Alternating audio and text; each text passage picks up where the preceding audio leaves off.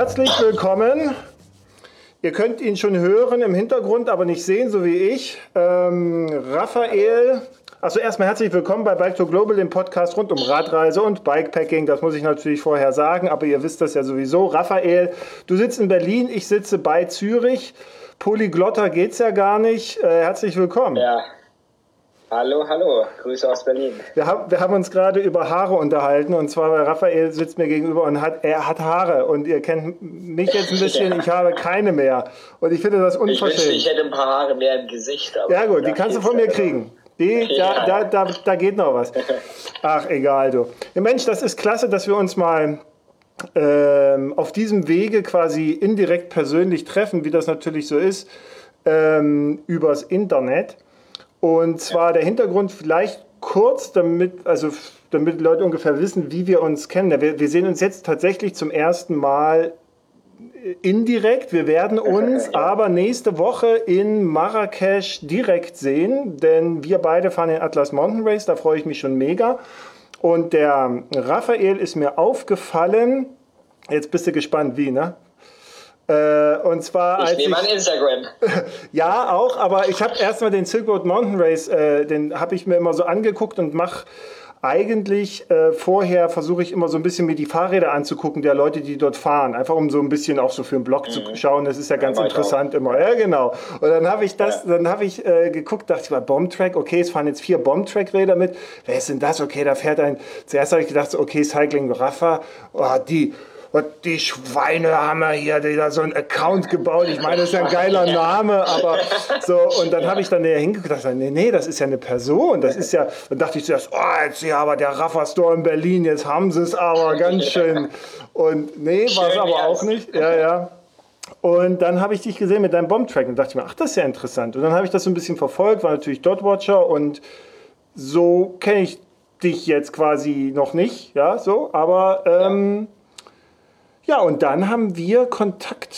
Wie haben wir denn eigentlich Kontakt bekommen? Ich habe ich hab die geschrieben. Ich habe, ähm, ich saß, ich glaube, ich habe irgendwo, hat jemand in der Instagram-Story gepostet, dass dein Podcast ganz gut wäre. Das hatte ich gesehen mhm. und dachte, oh, ich, ich höre schon ein paar Bikepacking ja. Ultra Distance Podcasts, aber die meisten auf Englisch und dachte ich, geil, mal einer, der es auf Deutsch macht. Und ja. dann habe ich, hab ich reingehört, bin so durchgeklickt und es war ja relativ viel über Touren noch und dann habe ich gesagt, ja. ah, okay, eins auch über über Atlas Mountain Race und dann bin ja. ich drauf, lag abends im Bett, hab's gehört und auf einmal habe ich meinen Namen gehört. Ja, ja, ja, ja. ja, ja habe ich, sofort, äh, hab ich sofort Stopp gemacht und habe zurückgespult, habe es meiner Freundin gezeigt, und so, jetzt hör mal zu.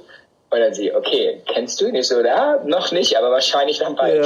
Ja. und dann habe ich dir geschrieben. Was habe ich denn da erzählt? Ich habe, ich hab, glaube ich, auf dich... Ähm, ja, einfach nur über deine Ambitionen vom vom Rennen und dass ja, ich meine, wie die Online-Welt so läuft, dass du dich freust, Ben kennenzulernen, mich, äh, Markus genau. auch noch. Mit Markus war ich damals übrigens zufällig in Kirgistan im gleichen Hostel ah, okay. und wir sind im gleichen Landkreis geboren. Wir kommen ah. beide exakt aus der gleichen Gegend in Thüringen. Ah, okay. Ja. Ah, gut, du, also, ja. du, du bist dann quasi auch, nee, du bist wahrscheinlich zu jung, um Ossi zu sein, ne? aber du bist Ossi ja, im Herzen, so wie ich, oder? Ich bin im Ende August 89 geboren. Ja, da hast du aber noch miterlebt am eigenen Leib.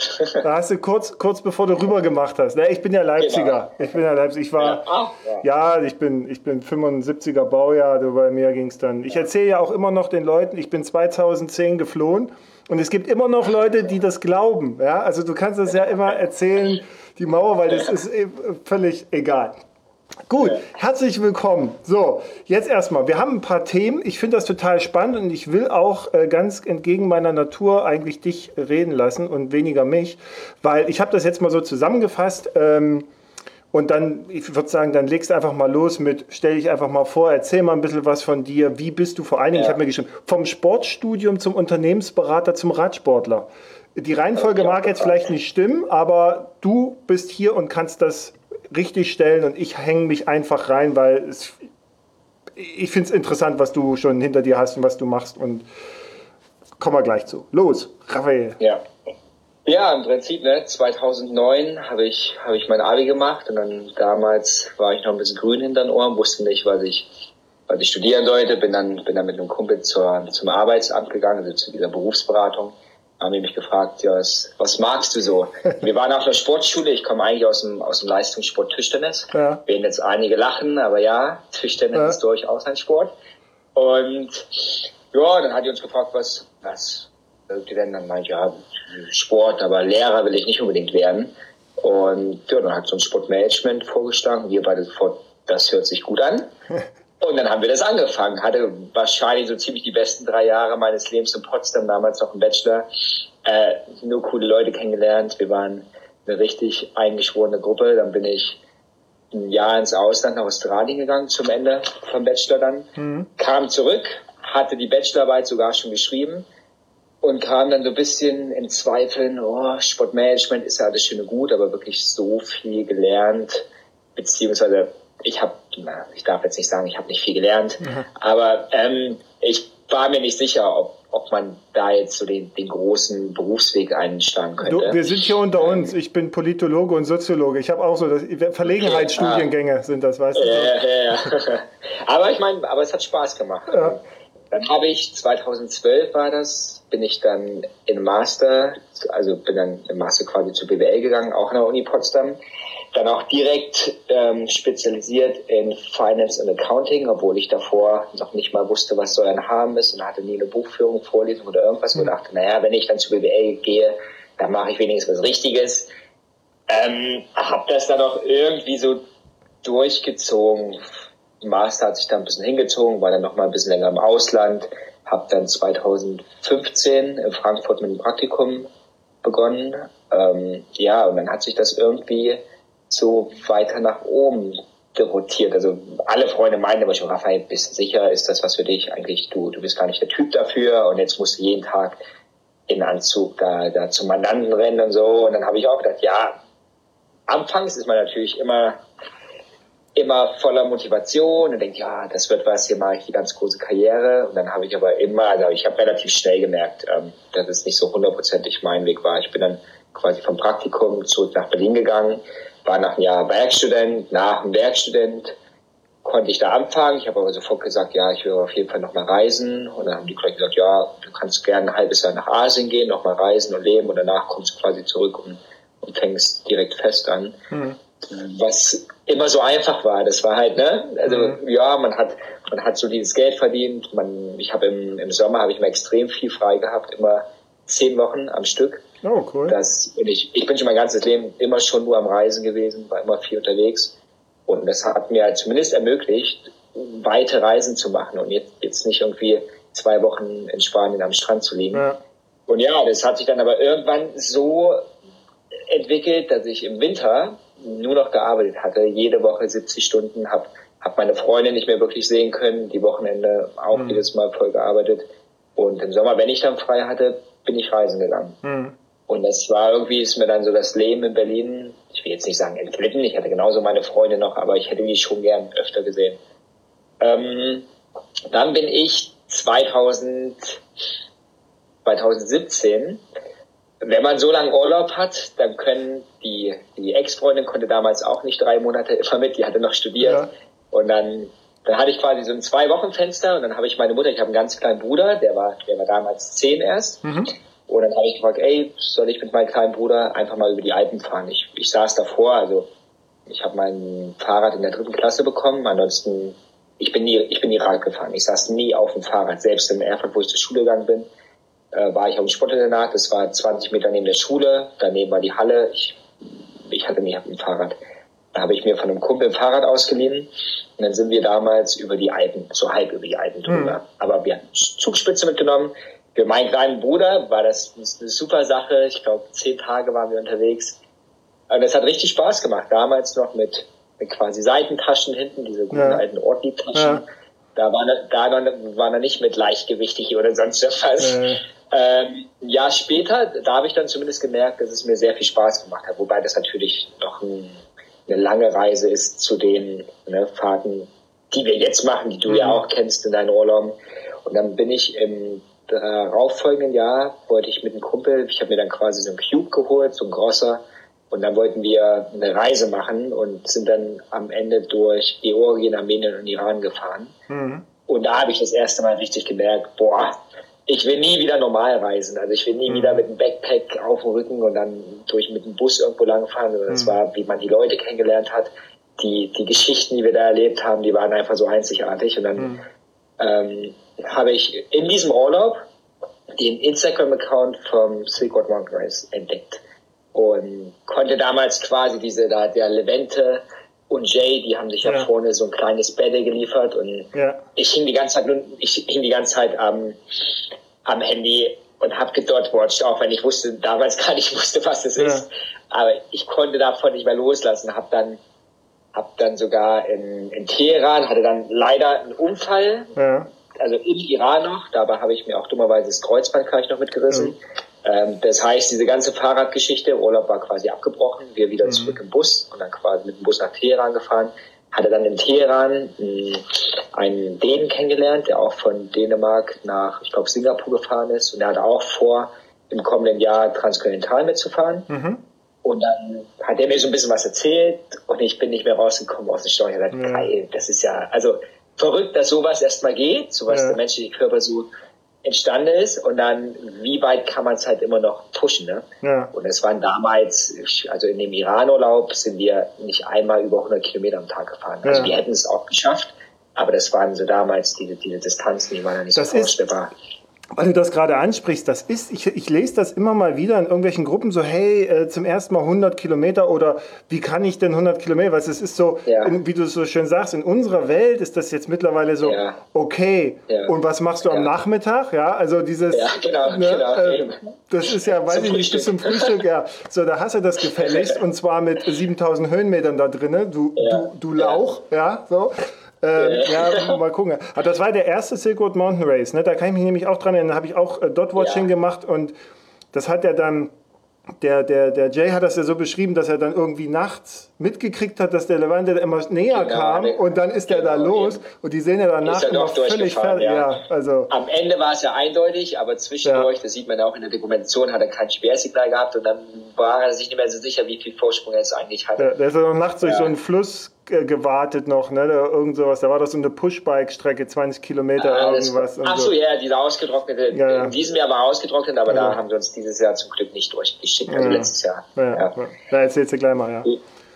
Ja, ja, und dann bin ich im Prinzip, habe ich einfach mal geschaut, was ging. Und ich hatte zu dem Zeitpunkt schon im Hinterkopf, ich würde gern kündigen mhm. und ich würde gern irgendwas Neues suchen. Mhm. Ähm, und da bin ich dann erstmal aufs Fahrradfahren gestoßen. Hört sich relativ simpel an, mhm. aber ist tatsächlich so. Dann habe ich, kam ich nach Hause und habe erstmal geschaut, okay, was kann ich für Rennen nächstes Jahr fahren? Mhm. Und dann bin ich quasi beim Italy Divide Bikepacking Trans Germany, wobei das dann sogar noch eine relativ spontane Entscheidung war, das als Vorbereitung für Kirgistan zu fahren.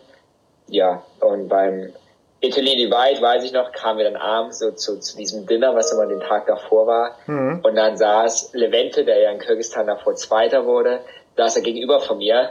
Und ich war aufgeregt, als wie so ein kleines Kind, als ob da so ein Star vor mir sitzt. Ich habe ja. ihm dann auch gesagt, du Levente, du bist mehr oder weniger der Grund, warum ich angefangen habe. Also wenn diese Geschichte damals nicht so gewesen wäre, keine Ahnung, aber das hat mich, ja. das hat mich so gefasst, dass ich dann direkt gesagt habe, ja, das will ich auch machen. Ja. Ja. ja, aber Italy ja. Divide ist ja auch ein Brett und, und, und Trans Germany. So, ja. so, du sagst so, ja, in der ja. Vorbereitung so, das ist ja schon.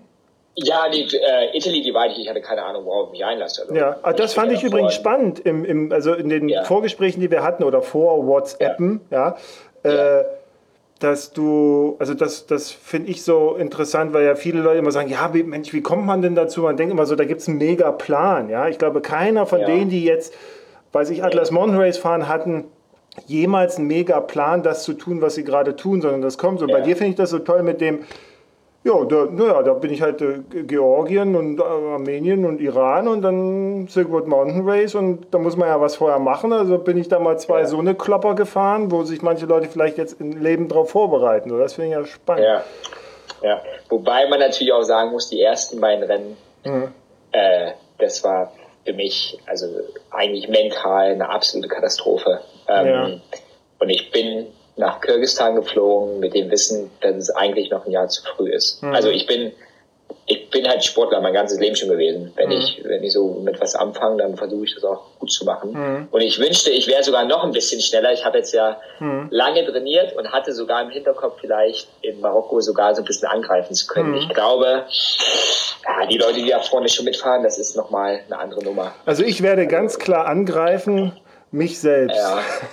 Ja, so. genau, so, so bin ich in Kirgisistan gefahren. Ich, ich, ich dachte eigentlich, ich brauche sehr viel Glück, was mein Rad angeht, also mhm. alles technisches Equipment und so. Ich bin jetzt nicht der Beste, was Fahrradmechanik angeht. Ich mhm. wusste, ich hatte, also in Italien zum Beispiel, habe ich es geschafft, mit so einem, mit so einem Reifenheber meinen eigenen Schlauch ein Loch reinzumachen, als ich einen Reifen, also als hab ich den Schlauch schon. gewechselt habe. Hab ich Das gehört ja, dazu. Aber, aber ich habe, also ich am zweiten Tag saß ich da, hatte, hatte ein Platte, musste um 17 Uhr aufhören zu fahren, weil vorne und hinten auch noch zur gleichen mhm. Zeit ähm, das kann Pech gewesen sein, aber ich glaube, ein bisschen Anteil, wo auch immer, hatte ich aber auch dran gehabt. Und dann saß ich da, war auf der Wiese, zehn Kilometer kam das, das nächste Dorf und ich war so frustriert, also da war ich noch nicht mal so dem Heulen nach, aber ich war einfach nur mega hm, ja, frustriert.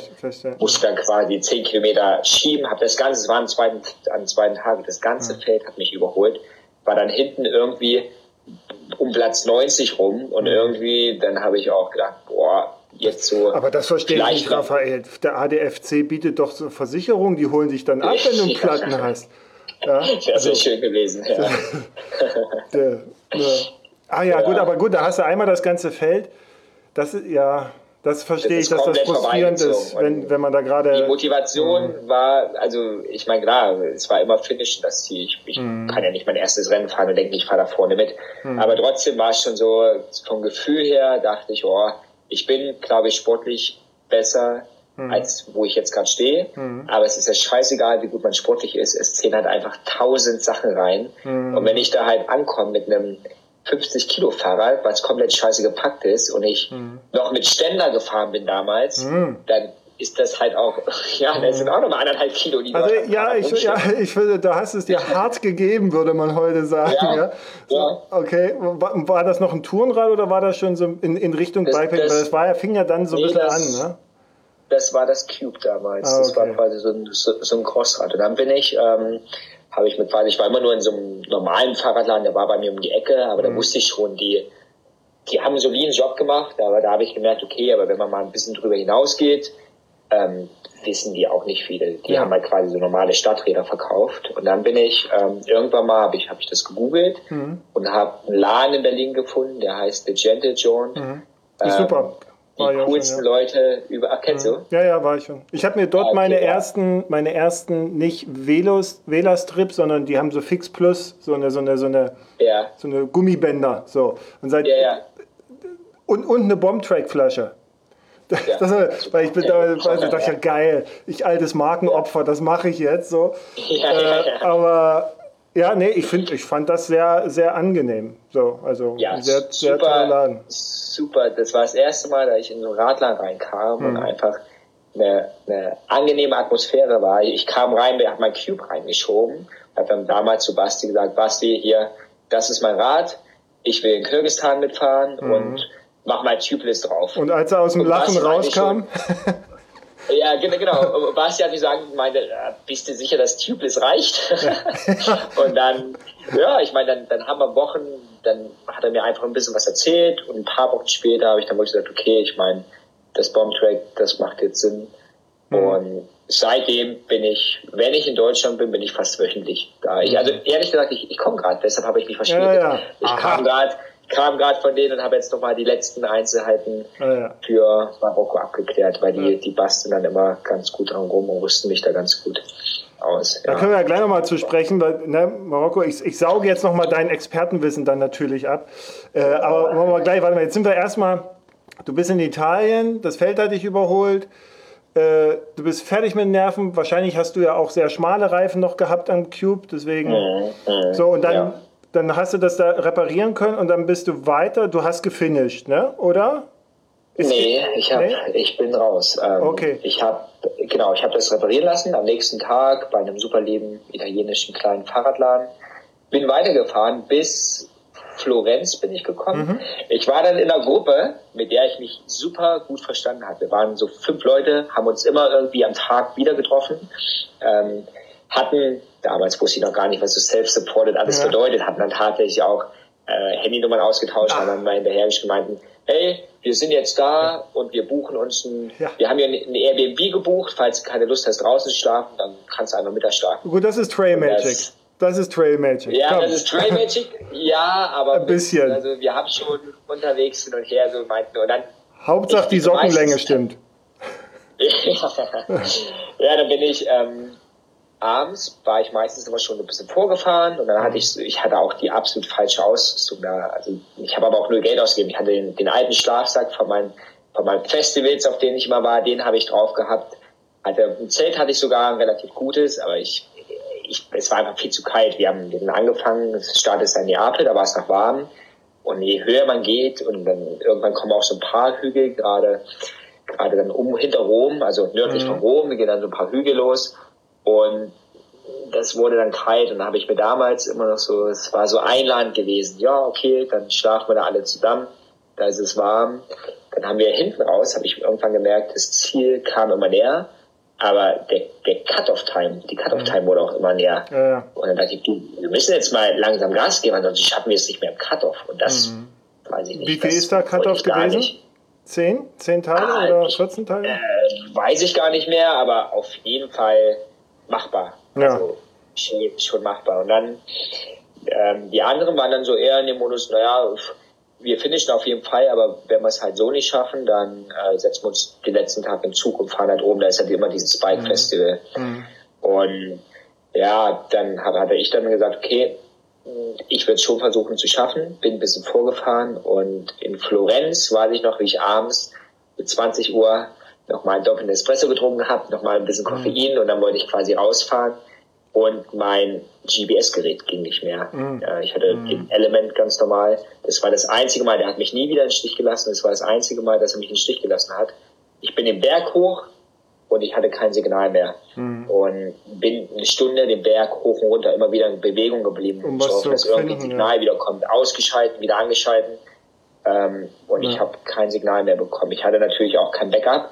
Mhm. Und habe dann an dem Abend gesagt, okay, ich fahre halt zurück nach, also ich fahre so ein paar Kilometer aus Florenz raus, habe dann gesagt, ich fahre zurück nach Florenz, wir können uns treffen und das war's. Und an dem Abend war ich, äh, also da hat mich keiner mehr angesprochen. Ich war so traurig und wütend mhm. und alles zugleich. Also mhm. ja, das, und dass dieses, ich sage immer so, das GPS-Gerät ist ausgefallen, sage aber auch, es kam mir sehr gelegen. Also ich war mental so fertig. Ähm, wenn ich mental fitter gewesen wäre, bin mhm. ich mir mhm. sicher, hätte ich das Problem irgendwie gelöst. Mhm. Man hätte übers Handy, über Komoot sich über Audio navigieren lassen können. Das wäre alles irgendwie machbar gewesen. Aber in dem Moment habe ich so gedacht, okay, ähm, ist ja jetzt nicht meine Schuld, wenn das GPS-Gerät ausfällt. Also habe ich eine Ausrede, auch rauszugehen mhm. und habe das dann einfach. Ganz interessant, gedacht. weil du das gerade erzählst. Ich höre gerade Bike and Death, diesen Podcast. Ähm, der, ja, der kenne ich noch nicht. Der macht, äh, der ist voll in diesem Bikepacking-Ding drinne äh, ein Ami und der hat, weiß ich, mit Lael und, und Rüd, Rü, Rüd, ihre Lebenspartnerin, äh, ja, Interviews geführt. Ja. So. Und er hat jetzt auch mit Sofiane im letzten Jahr, als der Sofiane bei der Tour Divide ausgestiegen ist, äh, ja, ja. Äh, vier Tage vorher oder sowas hat er mit dem nochmal gesprochen. Und der Sofiane erzählt, er hatte das nämlich auch. Er hat er hat Angst bekommen, dass er überholt wird. Er war auch irgendwie sehr rekordverdächtig unterwegs, also auch ja, ja, quasi den Mike Hall-Rekord quasi zu schlagen. Ja. Und ja. Ähm, dann war er in so einem Waldstück und da fiel dann das GPS aus. Und dann konnte er, hat den Track nicht gefunden, er hat das nicht sehen können, das war, es hat geschneit, es war alles Mist und so. Das, also der hat dann auch gesagt, der so jetzt sich ja verlaufen irgendwo da oben. Ne? Hat sich verlaufen, ja. das war dann auch noch, also auch aus alpinen Gesichtspunkten dann gefährlich genau, wohl so. Und deswegen, ja, genau, genau. Ja. Äh, aber das erinnerte mich dran. So. Ja, ich fand, also ich habe jetzt auch zwei mit. Ähm, Wahoo aber das ist ja mal interessant, dass es den richtigen, Ex also ich habe tatsächlich immer nur noch mhm. einen und ich war auch mit Kyrgyzstan nur mit meinen einen unterwegs, weil mhm. ich jetzt nicht nochmal so viel Geld ausgeben wollte. Mhm. Aber ich habe zumindest die Backups auf dem Handy. Das habe ich und auch, ja. Genau, das ist natürlich nicht ideal, wenn man dann das Handy rausholen muss, aber. Ja, besser ähm, als nichts. Genau, man könnte finishen. Also, ja, ja, ja, ja, Ja, aber das ist ja schön zu hören, dass äh, den ganz großen Experten und den, den ganz großen es auch passiert. Ich habe jetzt gestern gelesen, gerade ist ja das, das Rennen in Ruanda. Ja. Ähm, da hatte ich ganz am Anfang sogar mal kurz überlegt, ob ich da mitfahre, quasi so ein bisschen ein kleines Vorbereitungsrennen vor Natürlich. Marokko.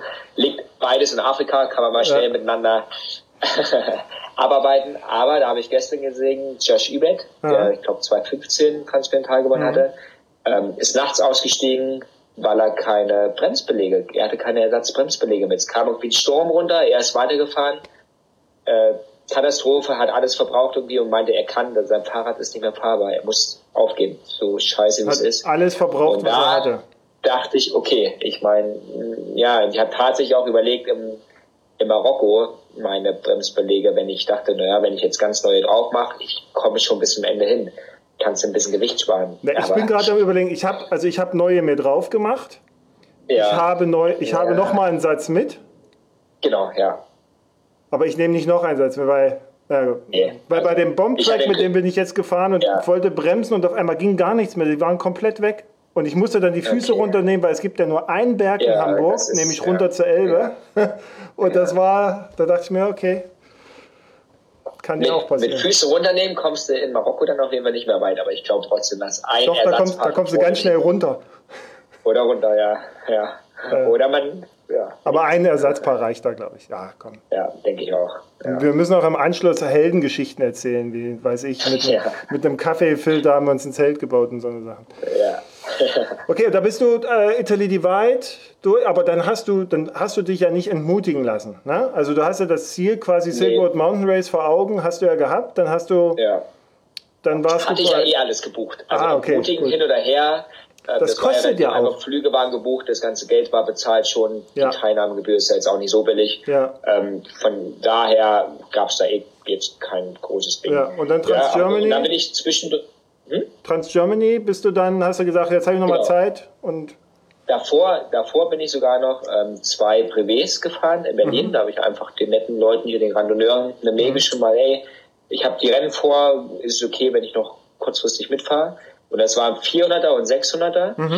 Und das war hart, mit dem Bombtrack oder beide mit dem Cube? mit dem Bombtrack, mit den, Oh, oh, mit oh. den, mit den dicken Reifen. Ja. Den, den 400er habe ich damals sogar noch mit dem Cube gemacht. Mhm. Und beim 600er hatte ich damals noch, das äh, hatte ich dann schon das Bombtrack. Mhm. Ähm, ja, ich, da hatte ich diese WTB Horizon Ja, okay, Ähm, dann rollt es ein also, bisschen. noch, also ein bisschen breiter, aber rollt absolut solide, Mhm. also kein Problem. Also, ja, war schon ein Problem, aber es, es war auf jeden Fall gut. Es waren harte, harte Fahrten, aber das war gut, dass ich die zumindest überstanden habe. Das hat mir wieder so ein bisschen Auftrieb gegeben. Mhm. Und genau, Bikepacking Trans Germany habe ich dann, das war relativ kurz vor meinem Abflug. Ich war vor Kirgisistan noch mal drei Wochen in Kasachstan, um ein bisschen da rumzufahren, einfach ein bisschen zu touren. Und da wusste ich von Anfang an, ja, der Flug, der konnte knapp werden, dass ich den überhaupt schaffe, je nachdem, wie schnell ich durchkomme. Und hatte immer im Hinterkopf, falls ich es nicht schaffen sollte, kann ich auf Höhe Berlin aussteigen, bin quasi zu Hause, Mhm. pack mein Rad, schaue nochmal, ob ich irgendwas erneuern muss und setze mich im Flieger Mhm. und fliege nach Kasachstan. Und da habe ich dann auf einmal gemerkt, ich hatte, ich hatte Knieschmerzen auf einmal, was ich Mhm. sonst nie hatte. Ich hatte nie Schmerzen beim Fahrradfahren. Also klar, Rücken, Nacken, wenn man Mhm. anfängt, ein paar längere Fahrten zu machen, aber nicht so, dass es wirklich richtig durchschmerzhaft war. Mhm. Und im, beim Trans Germany habe ich auf einmal Knieprobleme bekommen. Und da habe ich gedacht, ui, jetzt fliege ich bald nach, nach Kirgisistan. Das ist auf jeden Fall das Wichtigste Mhm. für, für das Jahr 2019. Da will ich kein Risiko eingehen. Und bin dann tatsächlich auf der Höhe von Berlin ausgestiegen. Ich war, ich glaube, 25. bin ich damals gewesen. Ich Mhm. hatte immer probiert, unter die Top 20 zu kommen. Hab, musste mir aber auch eingestehen, der, der Abstand zum Top 20 hat sich eher vergrößert als verringert. Also Das sind da wollte aber ich nochmal auch- angreifen. Das sind aber Aber- auch Leute, die da fahren. Ne? Das ist Ja, Wahnsinn. Na, ähm, Trans Germany war es, glaube ich, in fünf Tagen und ein paar Stunden. Da hat ja Lieven gewonnen und Lieven Mhm. war auch, ich glaube, Sechster oder Siebter in Kirgisistan ein paar Wochen später. Also das sind natürlich auch gute Leute, die da mitfahren. Ne? Mhm. Und ja, dann bin ich da ausgestiegen, mehr als Vorsichtsmaßnahme. Da habe ich schon gemerkt, im, im Kopf war ich viel klarer. Ich war jetzt nicht mehr so den Drehen nah, wie das noch beim Italy Divide war. Ich war insgesamt viel, ich bin ruhiger gefahren. Ich bin jetzt nicht mehr so durchgedroschen. Ich bin insgesamt einfach ruhiger und stetiger gefahren. und habe gemerkt, dass so ein bisschen, bisschen mehr Erfahrung einfach hilft. Mhm. Und ja, und dann bin ich da ausgestiegen, was im Nachhinein die beste Entscheidung war. Weil dann mhm. hatte ich noch mal ein bisschen Zeit, konnte in Kasachstan, habe ich ruhig angefangen, da ist auch viel flach. Und ich glaube einfach, die Höhenmeter, die ich da in, in Deutschland gemacht habe, also es geht da unten in Basel los, mhm. War ein super Training für Kirgistan, weil als Berliner, du kennst es ja auch als Hamburger, ja, ja. Höhenmeter gibt's ja einfach nicht. Nee. Und das ist, hätte ich damals, ich habe da gar nicht dran gedacht damals. Und warum das in Italien geklappt hat, weiß ich nicht. Da habe ich keine Schmerzen gehabt, das weiß ich mhm. nicht, aber ich bin dann einfach nie in Bergen gewesen. Mhm. Und ja, das war dann im Nachhinein war das ein super, eine super Vorbereitung für Kürzdang. Mhm. Das ist ein guter Tipp, ja, für alle, die ja den Silk Road vielleicht mal fahren wollen und noch irgendwie im ja, Norden wohnen wie Fall. wir. Ne? Also wenn, du, wenn ja. du nicht Bock hast, ja irgendwie, wie ist das bei euch, dieser, dieser Funkberg da oben, wo diese Abhöranlage steht? Da kann man ja, irgendwie 3000, ja, 3000 Mal hochfahren. Okay, okay. Oder genau. wie ich, äh, 700 Mal von der Elbe wieder hoch, ja, so bis. Ja, hoch runter, ja. So, und dann, ah, endlich 30 Höhenmeter, super. Ja, das ist so ja, frustrierend. Ähm, ja, aber es ist halt einfach ein ganz anderer Tritt, den ja. man da auf einmal hat. Ne? Man, ja. man fährt nicht mehr schnell, also diese 600 Kilometer Privé zum Beispiel, da legt man sich vorne einen Triathlon-Aufsatz rein, und hält die Geschwindigkeit, tritt einfach durch. Am besten hat man noch vor einem jemanden richtig gut, ja. wo man sich im Windschatten reinhängen kann. Und dann kriegt man das auch irgendwie nach Hause. Aber dann nochmal auf Gelände fahren, das war ganz, ja, da, da bin ich sogar noch mit, mit Klicks gefahren. Mhm. War auch eine absolute Katastrophe. Ich kann nicht mit Klicks fahren. Mhm. Ähm, das war die, die beste Entscheidung, also das war, weil ich das davor noch gemerkt habe, wenn ich mit Klicks nach Kirgisistan gereist wäre, ich hätte mir Bein gebrochen. Mhm. Also hm. Ich habe mir dann einfach die, die, die größten Pedalen, die größten Mountainbike-Pedalen ähm, geholt, die es gibt. Habe mir noch ganz normale Schuhe quasi gekauft und bin ja. mit flachen Pedalen gefahren. Jetzt ja. auch wieder. Ja. Habe auch schon gesehen, es gab bei Facebook schon eine Umfrage in Marokko. Ja. Äh, die meisten fahren auch mit Klicks. Für mich kommt das gar nicht in Frage. Ja, ich fahre mit. Also noch nicht. Ja, ich fahre mit. Also ich war ganze, die ganzen Jahre bis letztes Jahr war ich ähm, Plattformpedalverfechter, ja, also absolut, aber auch immer breiten Teile, einfach um die Varianz auch im Fuß zu haben und dann auch die ja, Kontrolle ja, im Gelände und so. Und dann, ähm, als ich dann in dieses ein bisschen sportiver rein bin, da bin ich auf Klick gekommen, weil du hast schon eine bessere Kraftübertragung.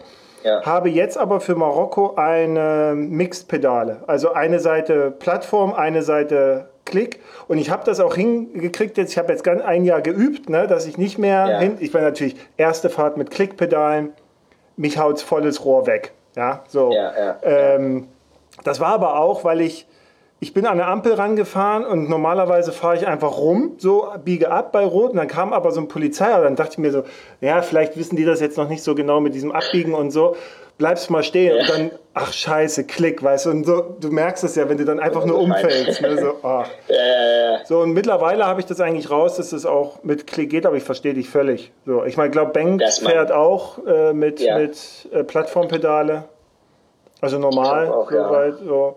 du, wir, wir, werden sehen. Ne? Ich, werde, ich werde dir in Agadir im Ziel berichten, ob ich noch beide Beine habe. Wie es war.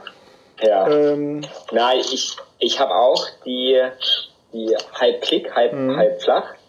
Und die flache Seite ist dann aber schon relativ klein, finde ich. Also man rutscht, ja. man rutscht oder oder vielleicht ist es, ist es bei denen, die ich habe. Ja. Aber man rutscht da relativ schnell raus. Und jetzt habe ich so eine Mountainbike-Dinger, die haben richtige Noppen drauf, da kann ich drauf rumspringen und so, da passiert nichts. Ja. Und ja, ich, ich glaube, dadurch, dass ich nie Radfahrer war, mhm. die Technik, ich glaube, ich habe auch einfach so diese Ziehtechnik hinten, habe ich eh nicht. Also es kann ganz gut, also müsste man mal untersuchen, aber es kann sein, dass, dass die Kraftübertragung zwischen mhm. Flach und Klick bei mir überhaupt nicht unterschiedlich ist. Mhm. mhm. Aber ja, ich meine, das ähm, ja, mit, den, mit den Rennen, die ich noch vorhabe in 2020, werde ich direkt nach Marokko auf Klicks umsteigen müssen. Ja, das musste. Das üben müssen. Das aber ist jetzt, das neue Ding dann. Warte mal, jetzt, jetzt wird es ja wieder spannend. Also, äh, äh, wir brauchen mal eine Reihenfolge. Also, äh, jetzt erzähl erstmal über Silk Road Mountain Race. So, und zuerst muss genau, ich noch mal kurz genau. sagen, was du jetzt eigentlich für ein Bombtrack gerade hast. Ich glaube, das Hook XT, ne? Hook X? Äh, X, ja, in Carbon. Also in Carbon, XT C. oder eben das C für Carbon, ja. Ah, okay. Äh, Superrad hat mich noch nie im Stich gelassen. Ja, das glaube ich, ich, ja. könnte, ich, ich kann kein einziges schlechtes. Ja. Also das Einzige, was immer schwierig war, dann können wir, können wir auch direkt über Road Mountain Race einsteigen. Ja. Beim Trans Germany hatten die mir damals alle noch so gesagt, die mit mir mitgefahrenen Raphael, hol dir ein kleineres Kettenblatt. Ja, das war aber auch das Mach Einzige, einfach. was ich, äh, als ich dein Rad gesehen habe beim ja, Single Man, ja. war das Einzige, was ich dachte, okay, 40er Blatt, okay. Entweder der, der Junge hat Kraft im Bein, ja. in den Beinen oder einfach keine Ahnung. Oder der Junge muss mal raus, der muss an die frische Luft. es war keine Ahnung, der Junge muss an die frische Luft Variante. Ähm, ich habe, ich meine, ich war völlig neu, dieses ganze Ultradistanz und ich, ich bin also Basti von Gentle Jones, ich habe jede Frage, ich habe ich hab Basti voll geplabbert mit Fragen. Ich, ja. ich bin, ne, ich habe mich viel versucht selbst einzulesen, aber es war einfach diese Masse, die da erstmal auf einen zukommt. Wie mache ich das? Und dann gerade Kirgistan, wo es dann noch so viel Extremitäten gibt, was auch noch Höhe, Wetter, mhm. ähm, Terrain und so angeht. Mhm. Essen, Essen, Trinken, was es da einfach nicht gibt oder nicht viel. Und dann ähm, habe ich bei dieser einen Sache am Ende gesagt, nee, mache ich nicht, weil mhm. ich habe jetzt genug Geld, ehrlich gesagt, auch ausgegeben. Das ist Wahnsinn. Und irgendwo ist auch mal, ist, ist das mal ja. gut. Ja. Und ich hau mir jetzt nicht noch das an, weil ich bin ja. jetzt so weit ganz gut gefahren mit dem Fahrrad, wie es ist. Ja. Ich habe jetzt keine Lust, noch kurz, kurz vor nackig noch irgendwie weiter zu ändern. Ey, verstehe ich. Und das ist unglaublich, was da für Geld. Das geht ja. Also ich habe den Eindruck, ich gebe nur noch Geld aus. Also, Die, ne? so und, und ich habe ja ich habe eine Excel-Tabelle gemacht hm, mit jetzt im Nachhinein jetzt nochmal mit hm. mit Gramm runtergeschrieben und aber auch was ich für die ganzen einzelnen Teile bezahlt habe so dieses Bikepacking Ultra Distance ist ein sehr privilegierter mhm. Sport, muss man ja, schon sagen. Ich glaube, also, die Grammangaben insgesamt kommen dann auch ungefähr den Euro-Angaben. Ja, ja, so, äh, ja. Das hat ein Kumpel, der, der wollte jetzt das Hansekolbe mitfahren ja. und den habe ich mal, der hat gesagt, ey, kannst du mir mal irgendwie so eine Packliste schicken, da ich so grob weiß, was man braucht. Da habe ich ihm die nur mit den Gramm geschickt, ohne Preis. Und da hat er mir sofort geschrieben, ach du Scheiße, also Gramm ist schon noch ein bisschen mehr. Er dachte, fuck, ich dachte, das wäre das wären die Preis, die Euro-Angaben. Also, okay. Nee, nee, es ist schon, weil das wäre dann zu krass. Aber ja, aber es, es ist sehr teuer und ich glaube, es ist für viele dann auch leider ein Sport, der nicht ja, und ist, was mit halt diesem, ist. Ja, und mit diesem, mit diesem, ja, wo, ja, es kommt, also ne, da, wo, wo wir jetzt so ein bisschen gucken, das ist natürlich jetzt auch ein Bereich, da musst du dich ja absolut, haben. ja, du musst dich absolut drauf Nee, das stimmt. Ja. Genau. So, wenn du ja. sagst, ich mache Bikepacking und finde das cool, dann kannst du da auch, dann kannst du auch einen Fahrradständer, ne? Da sind wir doch. Ja.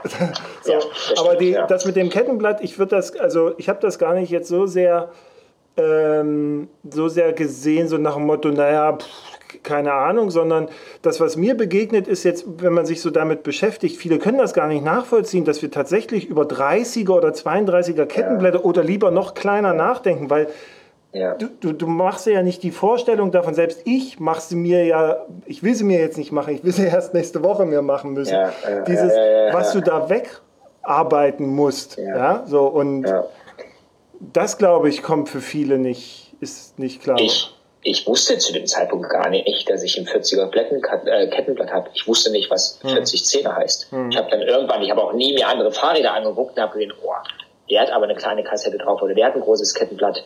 Das, das kann so während des, das, also das zeigt, wo mein Wissensstand zu dem Zeitpunkt ja. war. Das war quasi einen Monat vor, vor Silk Road. Ja haben mich dann Leute erstmal so ein bisschen sensibilisiert dafür und sagen, du, du fährst da schon eine ganz schön harte, ein ganz schön hartes Ding dran, ne? Also mhm. hast du mal überlegt, vielleicht 93, denn dann dachte ich, ah, okay, wenn man den Zahnkranz, also vorne kleiner macht, wird es insgesamt leichter für die. Mhm. Das muss ich erstmal durch den Kopf gehen lassen. Ja, ja. ja aber ähm, ja, also ich habe es nicht gemacht und bin dann quasi mit 40 vorne, 11,42 hinten gefahren und habe das dann direkt am ersten Pass, Kegeti-Pass, wo es direkt quasi vom Bischkek raus und auf 3800 Meter hochgeht, ähm, zu spüren bekommen. Ich habe immer gesagt, ich sehe den Sinn nicht, mir ein mega kleinen, kleines Kettenblatt draufzuhauen, wenn ich auch einfach schieben kann. Mhm. Weil ob ich mir jetzt mit, mit die Beine abdrehte auf dem Fahrrad und, und bewege mich mit 7 kmh nach vorne mhm. oder ob ich einfach schiebe und ich schiebe mit 5 kmh, mhm.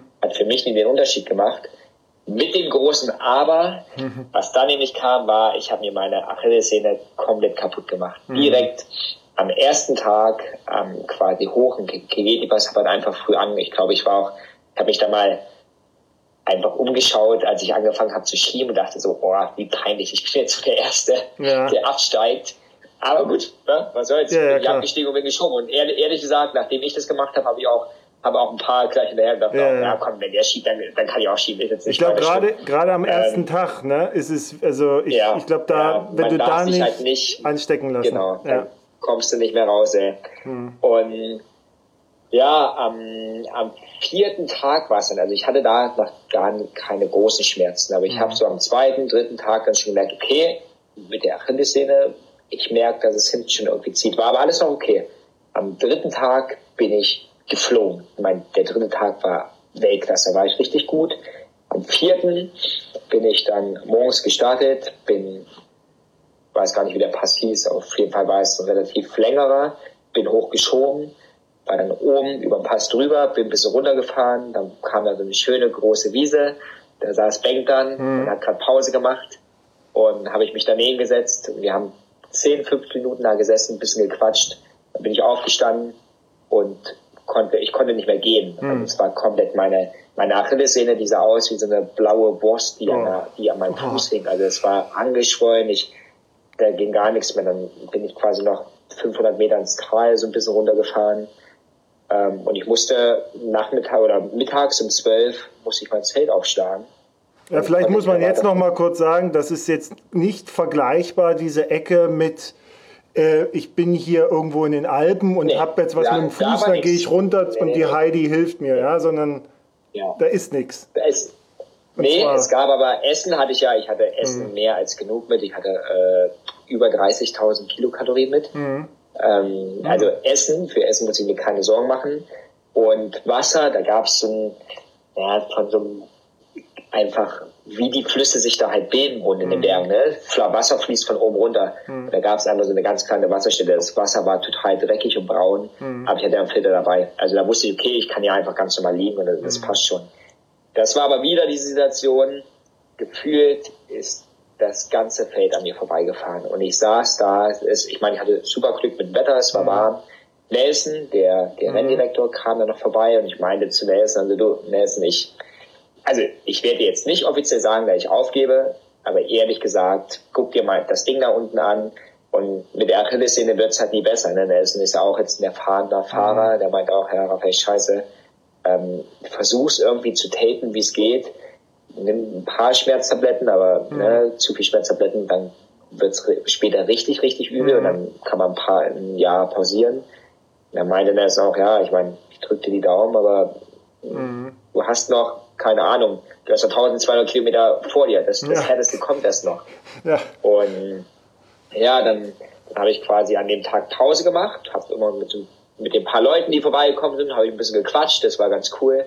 Hab dann geschlafen und am nächsten Morgen habe ich mir so eine Deadline gesetzt, ich stehe einfach früh auf, gehe raus, versuche ein paar Meter zu laufen und schaue einfach mal, wie es ist.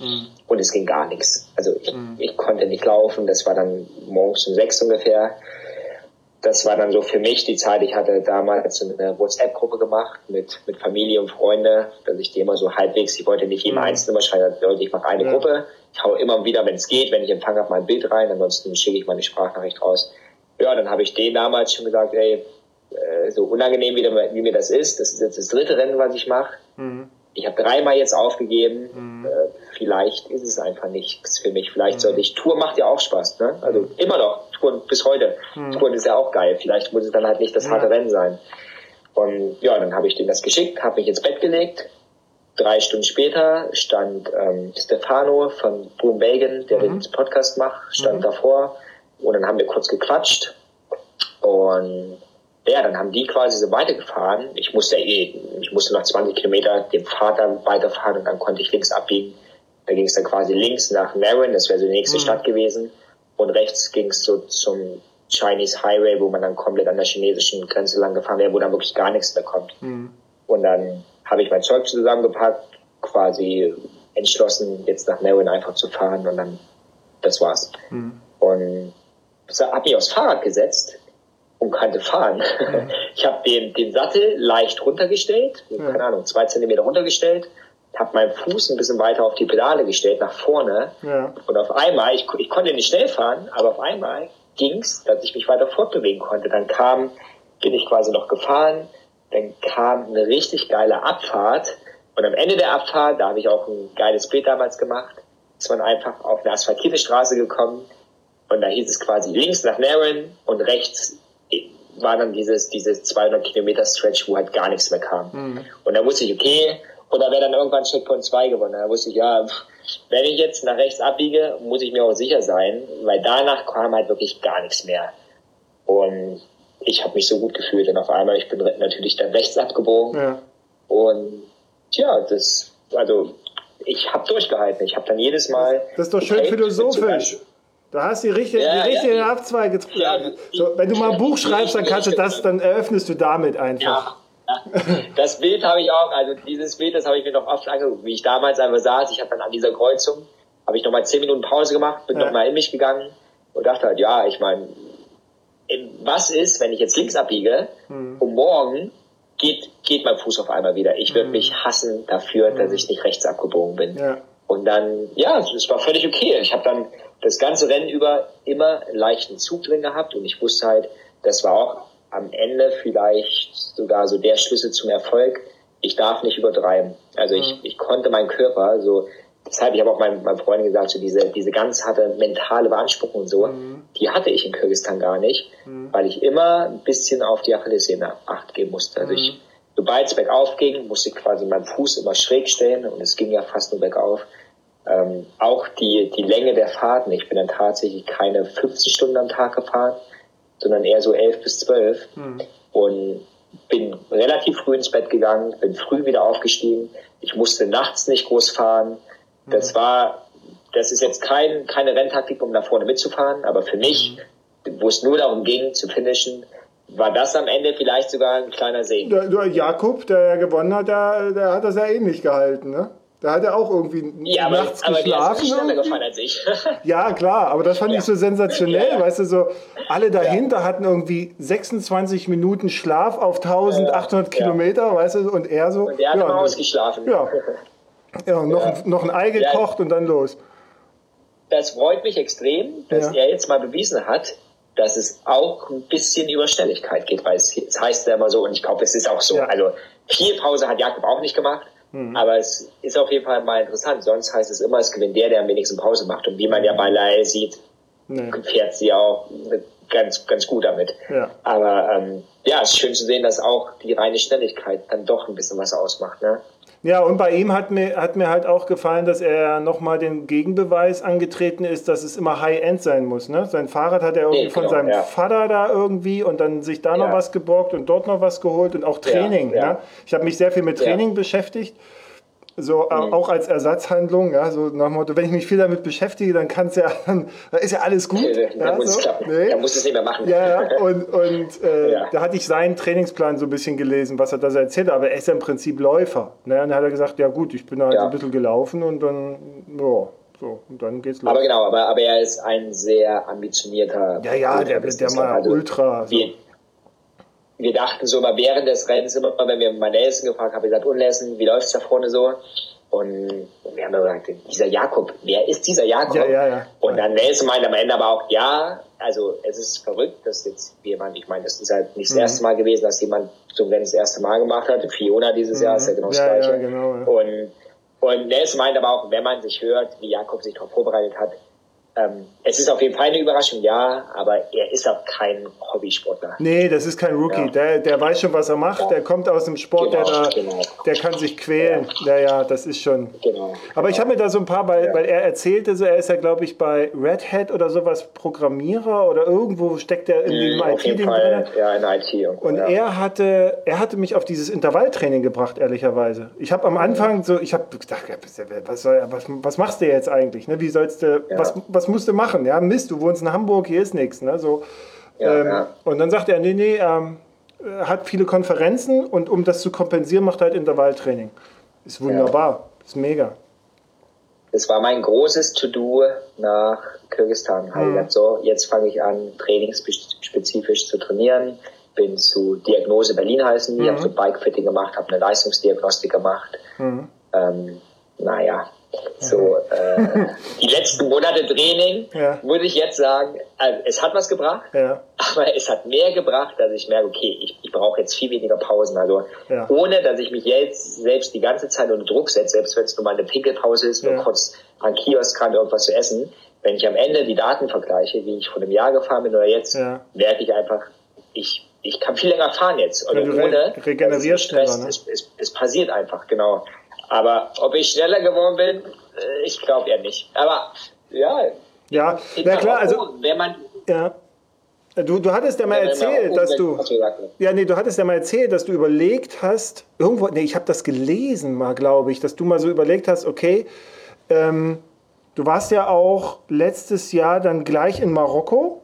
Das hatte ich nur mitgekriegt, weil ich war auch, ich war in München ja. wieder in einem meiner Lieblingshotelräume so und habe ja, diese ja. Ausschreibung Atlas Mountain Race gesehen, war sofort angefixt und dann war, glaube ich, wenig später warst du schon in Marokko. Hier, ich fahre schon mal so ein paar Dinge, wo ich dachte, das, kann, das kann es doch wohl nicht geben. Ey, ich sitze hier in diesem und, und der, der fährt das Zeug schon mal.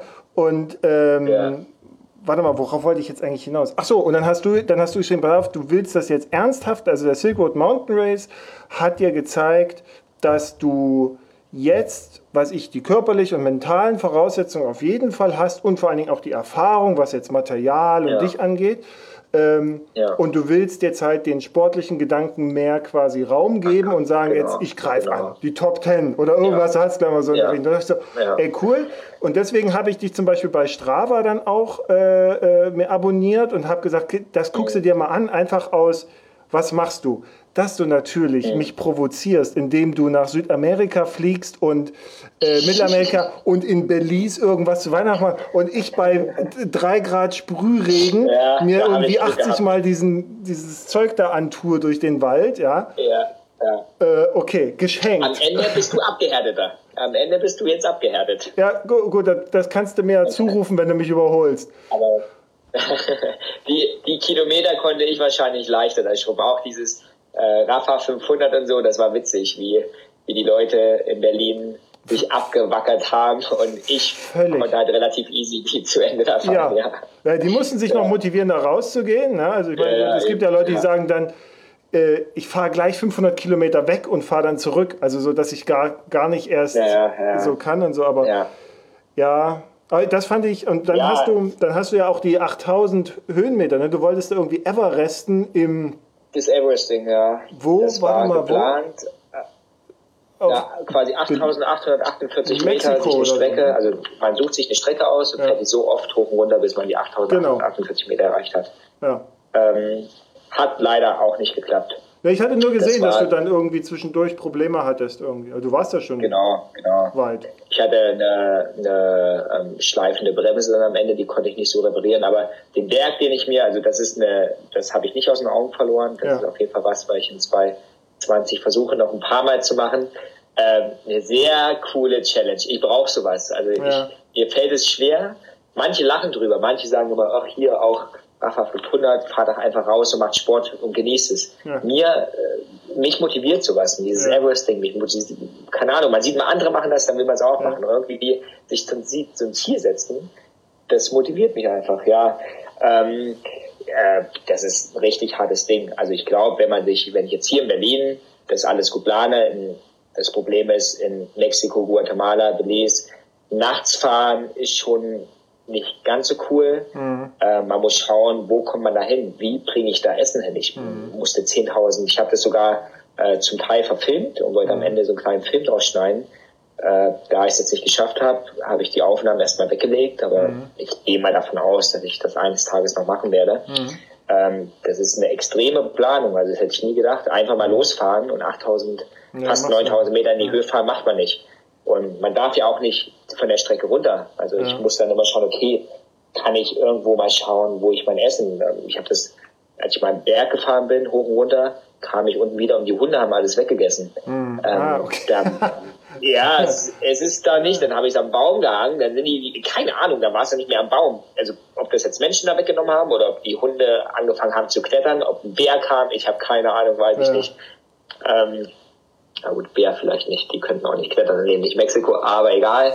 ähm, ja, aber dieses, das Ambitionierte habe ich nach dem Silk Road, naja, man wird sehen, ob ich da nicht den Mund wieder ein bisschen zu voll genommen habe. Äh, du, ich sehe das. Ich glaube. Ich sehe das nur den Motivation, Selbstmotivationspunkt, ganz ehrlich. Also das genau, ist so. Das hilft mir auch, ja. Ich ja. habe auch. Ähm, ich glaube, es ist etwas Urdeutsches. Jetzt machen wir mal die große Diskussion. Es ist etwas Urdeutsches, dieses ähm, andere schon mal zu verurteilen, wenn sie also wenn sie sich etwas vornehmen und, und vorher drüber sprechen. Ja. Also ich glaube, so wir, ja. wir als Deutsche, wir mögen es lieber, wenn jemand kommt und sagt, übrigens, ich möchte nicht stören, aber ich wollte nur sagen, ich bin zweimal ja, geeverestet. Ähm, es wäre schön, wenn ich ein Foto einstellen kann. Das ist dann so, ja, okay, und dann hast du gleich fünf Kommentare mit, ich bin auch die Elbe-Radweg lang gefahren. Aber wenn du kommst und sagst, ey, ich mach, ne, so du brauchst ja die Community, also das ganze Strava-Prinzip basiert ja darauf, dass Leute sich hinstellen und sagen, ey, ich fahre jetzt nackig den Everest hoch und ihr cheert gefällig ja. und Kudos und so. Ne? so ja. Das finde ich völlig ja. in Ordnung. Und jeder so, wie er es braucht, wer sich so motiviert und ja, das, ich glaube, das brauchst. So, und deswegen finde ich das auf jeden Fall, ja. Ich, ich habe noch mal eine Frage, weil du sagtest vorhin, dass so, so weil wir gerade bei Essen sind und den mexikanischen Braunbären gerade erfunden haben, ähm, du sagtest vorhin so nebenbei, du hast 30.000 äh, Kalorien Essen dabei gehabt beim, beim Silk Road. Ja. ja.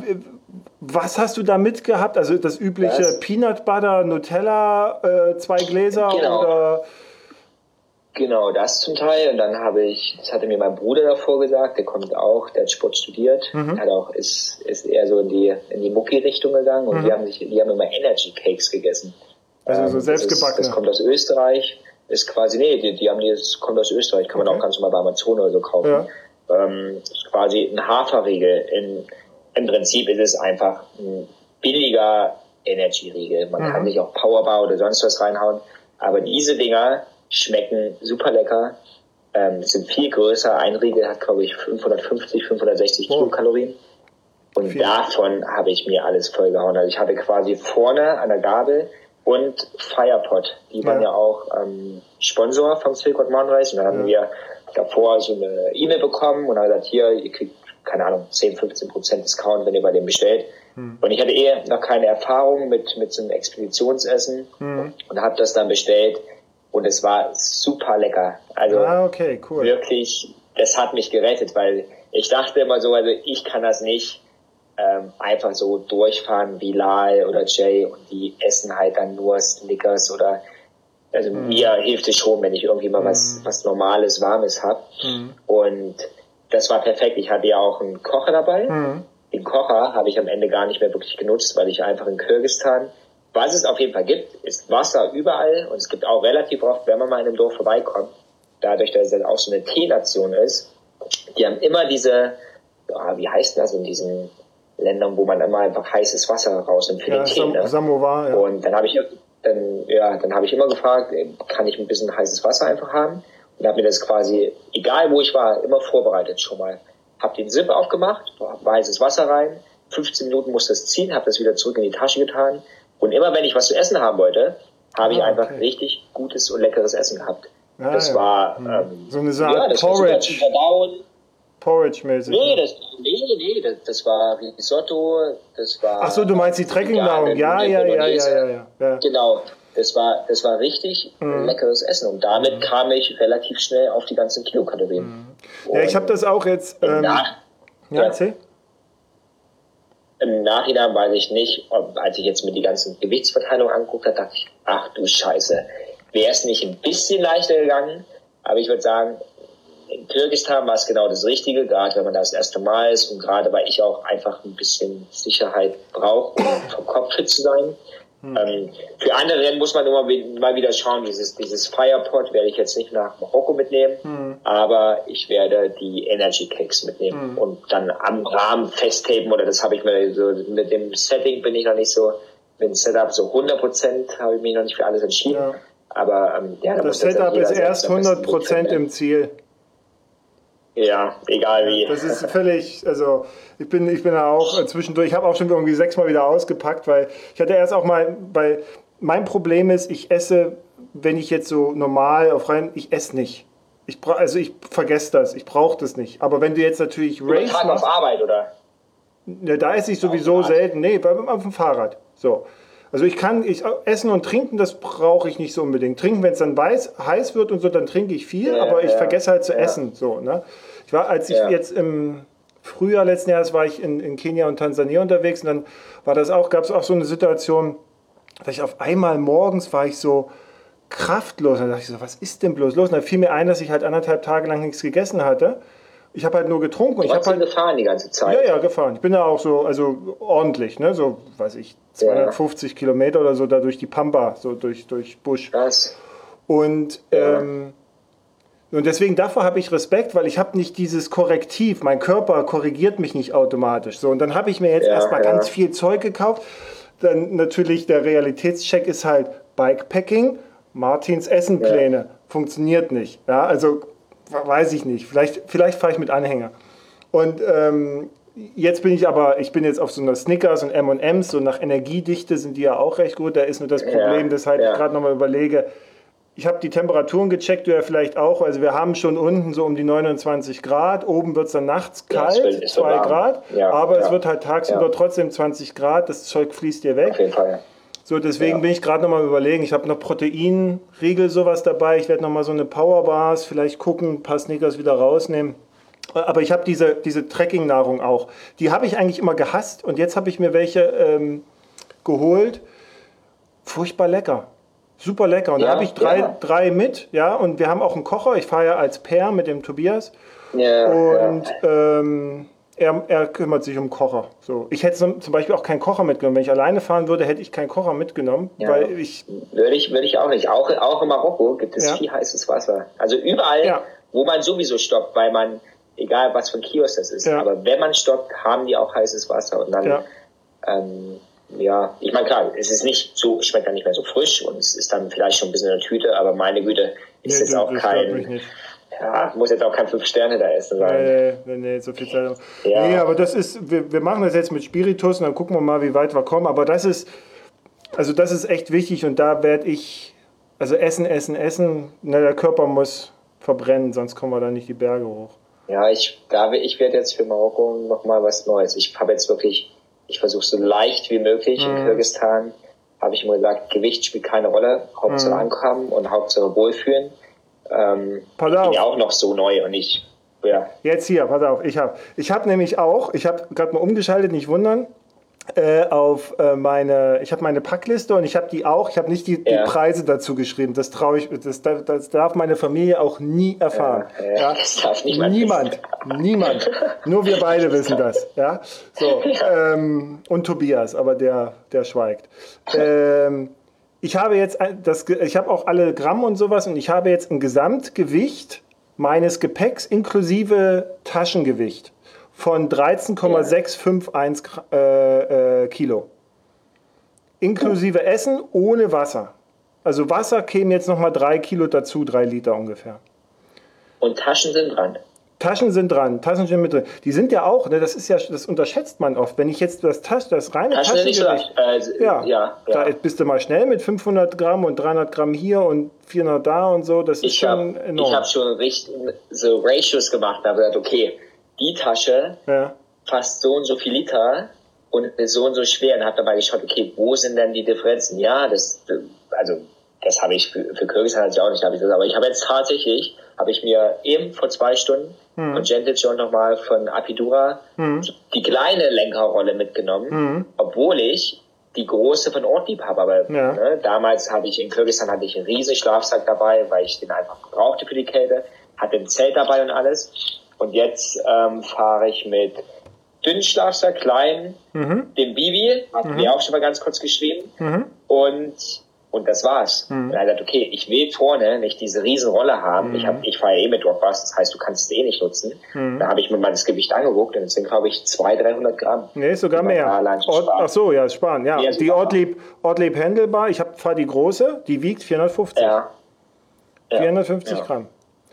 Ja gut, aber das Ist schon so. natürlich schon, ist eine Organisation auf sehr hohem Niveau. Man würde Ja. auch finishen, wenn man es nicht machen würde. Aber, Aber geil, Man ne? braucht eh irgendwann alles mal. Aber es ist geil. Ja, das ist geil. Das ist, so, das ist auch das Perverse daran. Ne? Das ist so, ja klar, ah, da gibt's noch was.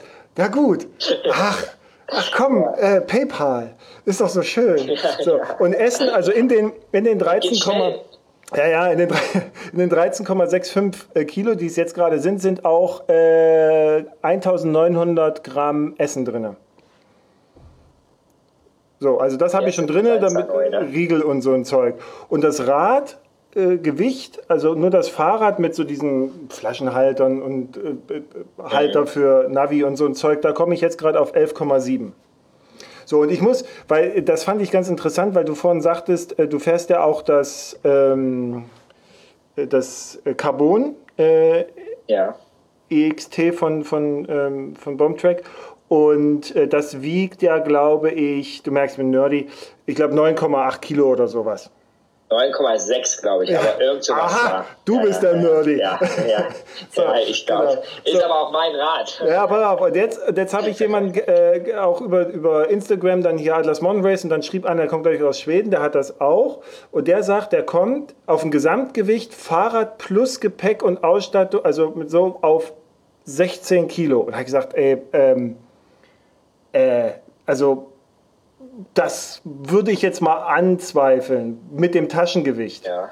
Also dann hätte er ja nur reines Gepäck von vielleicht 4 Kilo, 5 Kilo Ja, maximal. Übrig, ja. Und so sah das Rad nicht aus. Also, weil, also ich, ich gönn's ihm. Ach, ja. du hast es gesehen. Ja, das war ein Bild. Und da stand hier, hab gepackt Ach und so und so. hat halt vorne ja, ja, Rolle, ja, Rahmentasche. Ah, alles. Und dann schrieb er so, ja, 16 Kilo. Ich so, äh, weiß Und du, du gleich kommentiert, nee, stimmt nicht. Nee, ich habe nur gefragt, ich habe gesagt, okay, äh, bist du dir sicher? Also da kam dann aber auch nichts mehr. Also ich glaube, der wiegt jetzt auch nochmal. Also, ich weiß nicht, was er Ah, gewogen hat. 26, sorry. Ja. Zahlendreher. Ach, 30, ach nee, Mist. Äh, Ja, ja, ja. Ja, egal. Ja. Ähm, ja, da bist du aber extrem leicht auch. Also ich muss eigentlich. Ja? Ich habe leider nicht so eine Waage. Das, das muss ich mir nochmal. Ich habe zwar in meiner in meiner Excel habe ich zwar alles aufgeschrieben. Ja. Klar, ich kann von dem Bombtrack Anfangsgewicht ausgehen, aber ehrlich gesagt ist an Ja. dem Rad auch gar nicht mehr so viel dran, wie es ursprünglich war.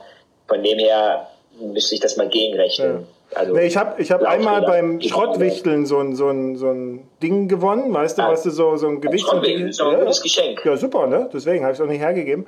Ja. Und äh, das Ja. andere ist, wie hieß das früher? Früher war das hier die, die, die Haschwaage. Was ist das heute? Ach, die Haushaltswaage. Mein, also meine Frau Ja. hat so eine Haupt für Mehl und bla bla bla. So. Und die wiegt halt sehr genau. Und da wege ich, also die schimpft schon, dass, dass sie ja Genau, gar hab nicht ich mehr auch. die Waage hat, weil ich ja nur noch Ja, ja, Akku-Pack auch, und ja. versuche dann Ja. irgendwas da drauf zu bauen, damit ich das Gewicht rauskriege für nichts, nur um mich zu freuen, dass ich jetzt das habe. So. Egal. Für die kleinen Sachen mache ich das alles genauso, aber klar, äh, die Haushaltswaage reicht nicht dann aus fürs Fahrrad. Insgesamt so nochmal, ja. Ja, um den Gegencheck zu machen, weil meine Excel-Tabelle weiß ich noch nicht, ob die mir so hundertprozentig die Wahrheit ausspricht, weil die ganzen Fahrradteile, boah, boah, Na, ich habe ich hab echt alles, alles sehr knallhart ge gewogen, mehrfach. Also so, also auch Mittel, also es, es hilft mir nicht. Ja, ich weiß ganz genau, es ist völlig egal äh, am Berg, ja, ob das jetzt drei Gramm mehr sind Ja. oder nicht. Das ist halt, Ja, deine Beine müssen stimmen. Ähm, aber ähm, ja, mit irgendwas muss man sich ja beschäftigen, ne? So deswegen. ja. Ähm, sag mal, wenn du jetzt um, also wir sind ja jetzt quasi schon beim Atlas Mountain Race, jetzt nochmal kurz zum Silk Road zurück, wenn du jetzt so drauf guckst, das finde ich ja übrigens nochmal, das war das, was ich eingangs auch sagte, was ich so interessant finde bei dir, ist dieses, du hast eigentlich keine Erfahrung, du hast tierisch Bock gehabt, Fahrrad zu fahren, bist da irgendwie reingekommen und jetzt, ne, ich meine, du fährst jetzt die Ultra äh, Sachen da, da hast du ja jetzt schon einen Track Record sozusagen an, an, an Rennen, den viele gar nicht haben, ja, so und ähm, ja. würdest du jetzt so für, für Silk Road Mountain Race, ich meine, die haben jetzt dieses Jahr den, glaube ich, nochmal ein bisschen verschärft, ja, so wie ich gesehen habe, haben so ein paar Kilometer dazu, aber auch undankbarer Ja, Start ja. und irgendwie nochmal 17 Berge rein. Hast du so einen Tipp für Leute, die das Anwesende nicht ausgeschlossen, die das vielleicht auch nochmal machen wollen?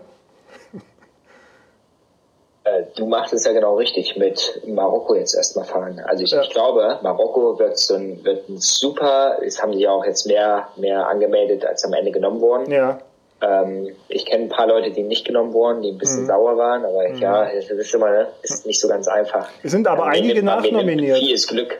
es sind einige nachnominiert Es sind- worden. Ich habe das, Okay, ich dann hatte auch, nicht dabei, ansonsten hätten sie es mir gesagt. ja, in meiner Blase hatte ich auch zwei Leute, die waren leider nicht dabei und dann auf einmal sagten, sie sind nachnominiert worden. Ah, okay. Ja, ich meine, am, am Ende sagen immer wieder vier ab. Ja. Viele bewerben sich erstmal. Ähm, Transplantate ja jetzt dieses Jahr eingeführt fürs Race Manual, muss man 30 Dollar zahlen, mhm. dass sie quasi mal dem entgegenwirken, dass Leute sich einfach Anmeld, nicht ja. sinnlos anmelden, aber nur mit, mit halbem Willen anmelden und am Ende sagen, nö, wir wollen doch nicht. Also ja. finde ich auch eigentlich, find ich fair. wenn es ja. so ist, das weiß ich ja nicht, aber genau, ich finde es auch fair. Und die 30 Euro kriegt man am Ende auch zurückerstattet, wenn man wenn man genommen wird, dann Also die, die beste Vorbereitung für, für Silk Road ist quasi fahren, fahren, fahren, wo, du, wo man halt kann vorher. Also für mich ja. ist nach wie vor der Silk Road ähm. ist für mich die Spitze des tatsächlichen, ja, des, des Bikepacking Race Mountains. Ja. Also äh, wenn du das gemacht hast oder wie Bank zweimal, ja, dann hast du, glaube ich, ja. erhebliche Probleme, ja, so, aber geil, ja. leider geil. So und Vorbereitung ist, also Höhe, Alle, musstest du auf Höhe dich irgendwie Genau, vorbereiten? Höhe, ich habe mich, ich war in meinem Leben davor, damals mit meinem, mhm. mit meinem Bruder, als wir über die Alpen sind, sind wir einmal kurz auf die Zugspitze hochgelaufen. Ähm, das waren knapp 3000 Meter, das war so der höchste Ort. Hört man das im Hintergrund? Jetzt bohrt der Nachbar hier. Nee, hört man, hört man nicht. Ja, nee. hört man nicht, alles klar. okay. Ähm, genau, das war so der, der höchste Punkt, auf dem ich war. Und als wir dann damals, ich bin ja mit meinem Bruder nach Kasachstan geflogen, und erstmal, wir sind in Almaty gelandet und sind direkt hoch in die Berge auf 3600. Und ich, ich erinnere mhm. mich noch an der ersten Nacht, da kamen wir dann auf so einer, das war so eine verlassene Wetterstation. Da oben haben doch 50 Russen gelebt. Mhm. Und wir haben die dann gefragt, wir hatten ein Zelt schon mit. Aber die haben die gefragt, boah, hier wird schon ziemlich kalt. Wäre es denn möglich irgendwie, habt ihr hier irgendwas? Und dann haben die mhm. uns so eine, so eine Kabine gegeben. Das war richtig mhm. witzig. Wir haben da keine 15 Euro für die Nacht bezahlt. Ähm, die waren jetzt auch nicht freundlich, die waren halt schon ne, sehr ja. rau, ja. aber ähm, wie ist Wetter? Unter der Haut waren sie sehr freundlich. Ja. und, und ja, und dann, dann haben wir da geschlafen. Ich nicht, wir, wir lagen die erste Nacht im, im Zimmer und wir konnten nicht schlafen. Der Kopf hat leicht gedröhnt. Es war jetzt kein Horrorszenario, also, ja. aber es war schon so, man hatte Probleme. Die, die Atmung war schwer. Dann bin ich am nächsten Morgen, bin ich, es war schon fast oben angekommen, aber es ging nochmal so einen kleinen Hügel hoch bin ich einfach mal zu Fuß da hochgelaufen. Man hat schon gemerkt, wie man gepustet hat. Mhm. Das war meine Vorbereitung. Ich weiß aber auch, dass ich eine sehr glückliche Situation hatte und hatte die Zeit, vorher hinzufliegen. Ja. Ich bin auch nochmal, als ich dann in Bishkek angekommen bin, bin ich nochmal in diesen Ala Archa Nationalpark. Also mhm. das ist definitiv ein guter Tipp für alle, die nach Kirgistan fliegen, um das Rennen zu fahren. Geht vorher in diesen Ala Archa Nationalpark, da kann man mit dem Bus direkt runterfahren. Mhm. Das ist eine, eine halbe Stunde, vielleicht 45 Minuten. Und da bin ich, ähm, meine Pedale war ja, war ja abgebrochen mhm. auf der Probefahrt mhm. damals. Ich hatte eh keine Pedale mehr im Fischpack. Die hatten mir dann eine andere Fahrer aus Deutschland mitgebracht. ähm, von dem her mit dem Rad konnte ich eh nicht mehr fahren. Dann bin ich einfach zu Fuß dahin.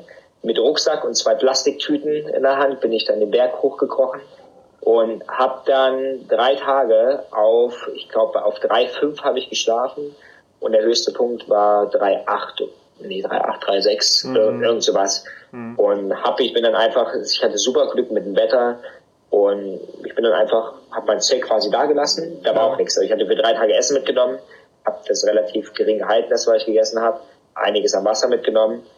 Ich, ich habe ein Buch gelesen da oben, ich habe nichts gemacht, ich hab, bin oben auf den, auf den Gipfel da gekrochen und habe ein bisschen Yoga gemacht, mhm. habe mich gesonnt, mhm. einfach um mich an die Höhe zu gewöhnen. Und ich hatte null Probleme mit der Höhe im Rennen. Mm, ja. also, der Jay fliegt ja auch immer rein, ne? Also der kommt ja auch immer an, genau. und fährt, aber der lebt, glaube ich, auch so auf 2200 oder sowas, ne? Genau, der, der, lebt schon, ja. Und wenn der mal will in den USA, das habe ich auch gesehen, die ganzen Leute, die man in Kyrgyzstan kennengelernt hat, mhm. gerade die Amis, die haben schon sehr geile Bedingungen davor. Ja. Die gehen einfach raus in der Stadt, wo sie wohnen und sind eigentlich relativ schnell in der Natur und ja. hat keine normale Natur. Das ist kein Brandenburger Wald oder ja. mecklenburgische Seenpalette. Das ist super, boah, ja, Remote, einfach gebirgiges ja. Land, richtig cool. Ja, die machen ähm, ihre Höhenmeter ja. auf dem Weg zum Supermarkt, ne? So, da. Ja, ja, ja. ja, also hm. als Tipp natürlich ähm, fahren, fahren, fahren und einfach sich gegen alles absichern, was kommen kann. Ähm, hm auch was Klamotten angeht. Ich habe halt wirklich auch schon einiges an Geld dagelassen. Mhm. Ich, ich hatte viele Jahre gearbeitet, hatte immer relativ billiges Leben mhm. und konnte mir einfach einiges zusammensparen, mhm. weil ich da aber auch viel wieder ausgegeben habe. Ja, ich glaube, Ausrüstung ist echt ja, entscheidend. Ne? Ja, von, von dem her, und es lohnt sich. Ich habe ich hab für, für Kirgistan habe ich fast alles von Gore gekauft. Mhm. Davor dachte ich immer, oh, Gore und Rafa, dann kommen mhm. wieder die Hipster um die Ecke und bla bla mhm. bla. Aber es macht einen Unterschied. Also es ist wirklich, mhm. es ist eine gute Ausrüstung. Vielleicht, vielleicht gibt es sogar auch eine richtig gute Ausrüstung, die billiger ist. Aber mhm. ich wollte es in Kirgistan nicht auf die Waagschale legen. Mhm. Also ich wollte es nicht drauf ankommen lassen. Ja, nee, und ich sehe ich seh das auch so und ich habe ja, also ich habe ja jetzt über die Jahre auch und, und letzten Monat ja auch den Weg aktiv gemacht von es geht bestimmt auch mhm. günstiger und nee, doch nicht. Ja. So, ne? Also ja. Und bin da jetzt auch bei, unter anderem bei Gore gelandet und äh, was ja. ich auch nie gedacht hätte, weißt du, so früher, ich habe ich hab mir ein T-Shirt halt angezogen und Radler genau, hatte ich schon ja. immer so, aber mhm. so I don't care. Ne? Und jetzt bin ich schon ja, in diesem Merino-Game drin, viel zu tief. Ja. aber okay, Hier, geil. Ich kam gerade an, Merino Basler ja auch für Marokko. Weil oh, okay. Ja, ich hatte, ich hatte, ich hatte mein, mein in Mexiko da verloren, dann dachte ich, ja, ich brauche wahrscheinlich schon noch einen. Ja, ich habe äh, jetzt Merino Langarm noch. Ja, ja, ich habe noch Merino Langarm, ja. Merino Langarm leicht Thermo. Weißt du, so um, ja. um diese Brücke noch zu machen, dann zu den ja. Zum, ja. zum Schneesturm. Weißt du, wenn du dann so nachts liege ich dann mal da und denkst so, okay, zieh, dann ziehst du das an, dann ziehst du, aber was ist wenn dann? Weißt du so, und dann äh, eigentlich Basics, die man eigentlich drauf haben sollte, aber das ist ja, glaube ich, das, was einen immer wieder beschäftigt. Ah, okay. Das, das Gute ist, man muss vieles wirklich nur einmal kaufen. Also ich mhm. habe jetzt für Marokko habe ich jetzt auch nicht mehr viel Ausgang gehabt, weil ich vieles aus Kirgisistan einfach ja. nehmen konnte oder einfach ein bisschen weniger jetzt. Also wenn man das einmal kauft, dann kann man damit auch relativ lange und gerade so eine, ich habe eine Patagonia-Jacke und so, mhm. wenn das mal kaputt geht, die die achten ja auf Langlebigkeit und auf Nachhaltigkeit. Dann schickt man es ein, es wird anzünden. muss nicht 200 Euro für eine neue Jacke. Anzünden, wegschmeißen. Anzünden, anzünden, einfach. Anzünden und Geld zurück. Du musst ja leave no trace, weißt du, du musst einfach, wenn du die Jacke ja, wegschmeißt, einen Stein drüber legen, weißt du so, ja, damit es auf dem Foto niemand sieht. Das ist doch das Entscheidende. So, nein, natürlich nicht, liebe Hörer, nicht nachmachen. Äh, nein, überhaupt nicht machen. Nicht nach, also nachmachen würde heißen, wir hätten es schon gemacht. Nein, haben wir natürlich nicht. Ähm, äh, Atlas Mountain Race, genau. Wir sehen uns. Äh, wann, wann, ich habe dich das bestimmt schon gefragt. Wann dongelst du dahin? Wann fliegst du rüber? Am 11. Am 11. Ach, das ist ja jetzt schon bald. Ja, ja. Ah, okay. ja, ja ich, ich, bin noch, ich bin noch zwei, drei Tage. Ich, ich bin jetzt wirklich in relativ kurzer Zeit viermal in Marokko gewesen. Ja. Ich, ich hatte wohne, wohne in der Unterkunft. Da ist ja. der Typ, den hatte ich damals kennengelernt, der ist super cool. Und dann bin ich noch vier Tage da. Ähm, ja, und dann freue ich mich sehr auf das Rennen. Also, ja. Da, wir sehen uns ja definitiv am 14. Ne, beim, beim Check-in ja, ja, und genau. beim, beim Briefing. Ähm, ja. Ja, wir wohnen da so auch in Medina-Nähe, also weil sie haben ja jetzt irgendwie den Startpunkt da nochmal verlegt, so, aber da war ich. Das, genau, ja. Das sollen sie machen, da fahre ich früh runter. Ich war ein bisschen auch nicht in der Nähe vom Startpunkt, da muss man halt mal fünf Kilometer mit. Taxen, sind jetzt nicht so teuer, selbst wenn man jetzt die Fahrradboxen so da hinstellen muss, irgendwie ja, das, in diesen Ländern ist ja alles relativ einfach, was Transport angeht. Was also, ich, da, ja. da, ähm, da, beschäftige ich mich jetzt gerade mit, ist, ähm, jetzt kam ja der finale Track, ne? Und was ich ja, mhm. was ich ja echt interessant finde, du kannst dich ja nicht wirklich vorbereiten, weil auf Komoot sagt er, was war das, 16.500 ja, ich Höhenmeter? Ich habe Diskussion heute gelesen, ja. ich habe es gelesen. Auf, auf äh, Ride with GPS sind es 23.000 so, also ja. ist, ist also okay, es geht eh hoch, gut, ne? Es ist jetzt nur so für die, für ja. die Planung, weil so, wenn man sich sagt, was, was willst du so am Tag schaffen und so, dann macht ja der Höhenmeter ja, ja. schon noch den Unterschied. Ich, ich finde es halt nur interessant, dass das so elementare Abweichungen sind und dass man es offensichtlich nicht hinkriegt, das einheitlich zu berechnen. Aber da, ich, ich weiß nicht, wie die einzelnen Anbieter, was sie da für Algorithmen dazwischen geschalten haben, dass die es berechnen, aber man, was ich schon ganz oft gehört habe, über Komoot hochladen, der größte Fehler, den es mhm. gibt, wenn man es dann wieder auf den Garmin oder auf den, auf den überspielen will. Also man sollte es immer über den direkten Weg machen, weil das habe ich gemacht. einzelne Algorithmen dazwischen geschaltet. Das, das hast du gemacht. Ich, ich habe einmal habe ich ich habe es einmal in, in Komoot hochgeladen. So, ne, dann ja, macht er noch ja. seine Bereinigung da und sowas und dann ja. Okay, aber da sagt er 16.500. Dann habe ich jetzt den Pfeil direkt in Wahoo reingespielt. Der sagt auch ja. 16.500. Ja. Dann habe ich Ride with GPS gemacht, der sagt 23.000. Dann habe ich, ähm, dann habe ich das auf Google Maps integriert. Google Maps okay. sagt 16.700 oder so. Ähm, ja, krass. So, du kriegst halt unterschiedliche Werte es ist ja völlig Ende, egal. Du, genau, guck dir das Profil an, am Ende geht's 1150 Kilometer hoch und runter. Genau. Am Ende, welche Zahl dabei rauskommt. Viel Plan. Ich weiß gar nicht, es gibt doch diese Checkpoint-Liste oder diese Resupply-Liste, ja. stehen dann keine Höhen, nee, da stehen keine Höhenmeter nee, dabei. Da stehen nur die Kilometer die dabei und so. Stehen ja, nicht dabei. Aber es ist tatsächlich ähm, in ganz vielen Abschnitten kommt es eher darauf an, wie die Oberfläche gerade ist, ja, als die ja, Höhenmeter. Ich auch schon geguckt. Weil das ist oberflächenmäßig ist es zum Teil richtig, richtig fies. Ja. Also ja. Wenn man sich das nämlich so anguckt, ja, wenn man sich das so anguckt, dann okay, machbar und so, aber ich glaube, das wird echt die Oberfläche. Ja. Ja, aber, ja, aber, aber warum nicht, ne? Ich sage immer, es ist alles ein Foto wert, ne? Ja, ein Foto ist immer geil, aber die, die Hand tut irgendwann weh. Und also ja. die Oberfläche ist wirklich zum Teil schon sehr grenzwertig. Ich meine, manchmal ist es so scheiße, dann schiebt man einfach. Ich finde, dann ist es auch, ne? ja, dann schiebt klar. man halt, ist okay dann macht man das ein paar Kilometer, dann ist es auch wieder vorbei. Aber ähm, ja, so ein paar Strecken sind schon. Ja, das nervig. eine, also im Track jetzt, in der Track-Beschreibung, also das hat mich noch genervt, dass das irgendwie die, ähm, die Point of Interest nicht übertragen hat, auch nicht auf Wahoo, selbst den direkten. Äh, so. Geht auch nicht. Das geht auch nicht. Das zeigt er nicht an. Okay. Also ich weiß nicht, ich weiß nicht, wie es bei dem neuen ist, hm. aber das hatte ich damals schon beim Bikepacking Grand Germany. Hm. Ich habe mich einfach so hinten dran gefühlt, weil jeder ein Garmin hatte und jeder konnte immer schauen, okay, ähm, ich habe jeden ja. Tag draußen geschlafen und ich musste wirklich, wirklich draußen schlafen. Alle anderen hatten halt immer einen Shelter, irgendwo eine Hütte, ja. irgendwo, wo was überdacht war und es hat fast jeden Tag leicht geregnet. Nie richtig schlimm, aber immer leicht. Ja. Und das ist wirklich, und ich dachte, das hat Wahoo mit dem neuen, den sie jetzt mit wieder mal rausgebracht haben, den habe ich und da sehe ich aufgegriffen haben sie anscheinend nicht. Und das ist wirklich ein Punkt, auch wenn man sich selbst Markierung macht für, mhm. also völlig egal, ob es ein Rennen ist, wenn man selbst eine, eine Urlaubsroute plant oder irgendwas. Mhm. Ne, man kann ja sich so viel über Ride with GPS und so, so gut arbeiten und sich Punkte markieren. Mhm. Das ist ein bisschen schade, dass einem das dann über, über die Geräte nicht angezeigt wird. Naja, also, wenn man halt jetzt selber eine Tour plant, dann, dann legst du dir die ja dahin, weißt du so. Also dann weißt du ja schon, okay, was ja, ich da zur aber, Hütte und so. Klar, aber wenn es wenn, einfach nur ein kleiner Hinweis ist, so hier gibt es Guesthouse irgendwie. 100, ne? 100 Kilometer, genau, oder, oder, oder Wasser. Ja, Wasser, weil man wirklich weiß, da, da kommt nicht viel, das kann man dann nicht anzeigen lassen. Ja, wir machen das jetzt, wir machen das jetzt auf die klassische Art, nämlich händisch. Ne? Also Roadbook-mäßig ja, okay. so, dass du, dass du guckst, okay, wo bist du gerade, alles klar, und wo kommt jetzt dieser Supply? Ja. Das ist dieses Google Doc, was der eine da in der Gruppe angefangen hat, da zusammenzubasteln.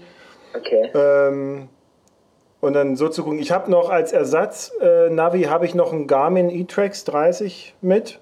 Mhm. Ähm, da muss ich noch überlegen, ob ich mir sogar noch eine Marokko-spezifische Karte aufspiele. Sonst hat er das eigentlich abgedeckt mit so einer Global-Karte und dann siehst du ja, nur den ja. Track. Das reicht ja dann im Allgemeinen, wo du lang musst. Aber bin ich noch ja. am Überlegen, das zu machen. Und dann versuche ich es jetzt gerade irgendwie auf dem, auf dem Smartphone noch so ähm, über Ride with GPS quasi als Offline-Version zu haben, dass ich dann im Fall genau, des Falles das mir das alles angucken kann. Genau. So. Aber ja, und so viel Wege gibt's, das war, nee, ja, habe ich mir mal gedacht, in Kyrgyzstan, wenn es mal ausfällt, es gibt eh nur einen so einen Weg da lang. Es ja, gibt ja. jetzt nicht Kreuzungen oder so, das kommt selten vor. Das heißt, selbst wenn es komplett ausfällt und man tut das Handy einfach in, in die Rückentasche oder vorne in die Tasche rein, guckt mal alle, alle halbe Stunde drauf oder immer, wenn es mal kurz eine Abbiegung gibt, das müsste da das, eigentlich das auch reichen. Ja, ähm, ja, aber ich habe mir auch, ich, ich habe mir, das habe ich in Kyrgyzstan das erste Mal gemacht, eine riesen Excel-Liste mhm. zusammengeballert und habe,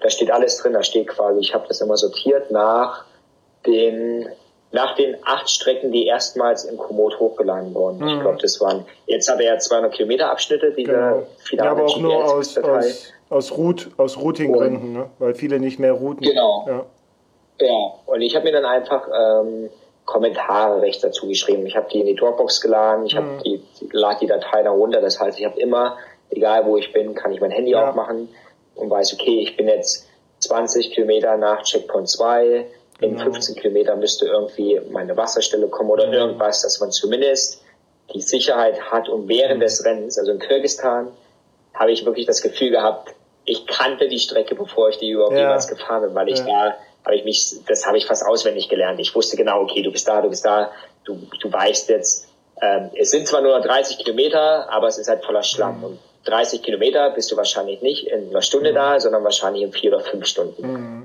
Und dann, dann fühlt man sich auch sicherer, was man isst. Und ne, muss man ja auch alles schauen. Man Ja. schleppt viel mit und wann isst du das alles? Ja, genau. Also, Aber das ist ganz gut. Deswegen, ich bin gerade ganz froh, dass, dass ich mit Tobias fahre, weil auch da, ich habe mich nie um so Strecke war für mich halt, es ist halt Teil einer Reise. Ne? So, und jetzt, Ja, ich ja. habe jetzt natürlich in Vorbereitung auf den Atlas Mountain Race, das ist halt was anderes. So, und, und da ist halt Ja. nicht so dieses, Ja. naja, weil normalerweise würde ich sagen, alles klar, das, ist, das sind 1000, weiß ich was, Kilometer, das wird halt bergig.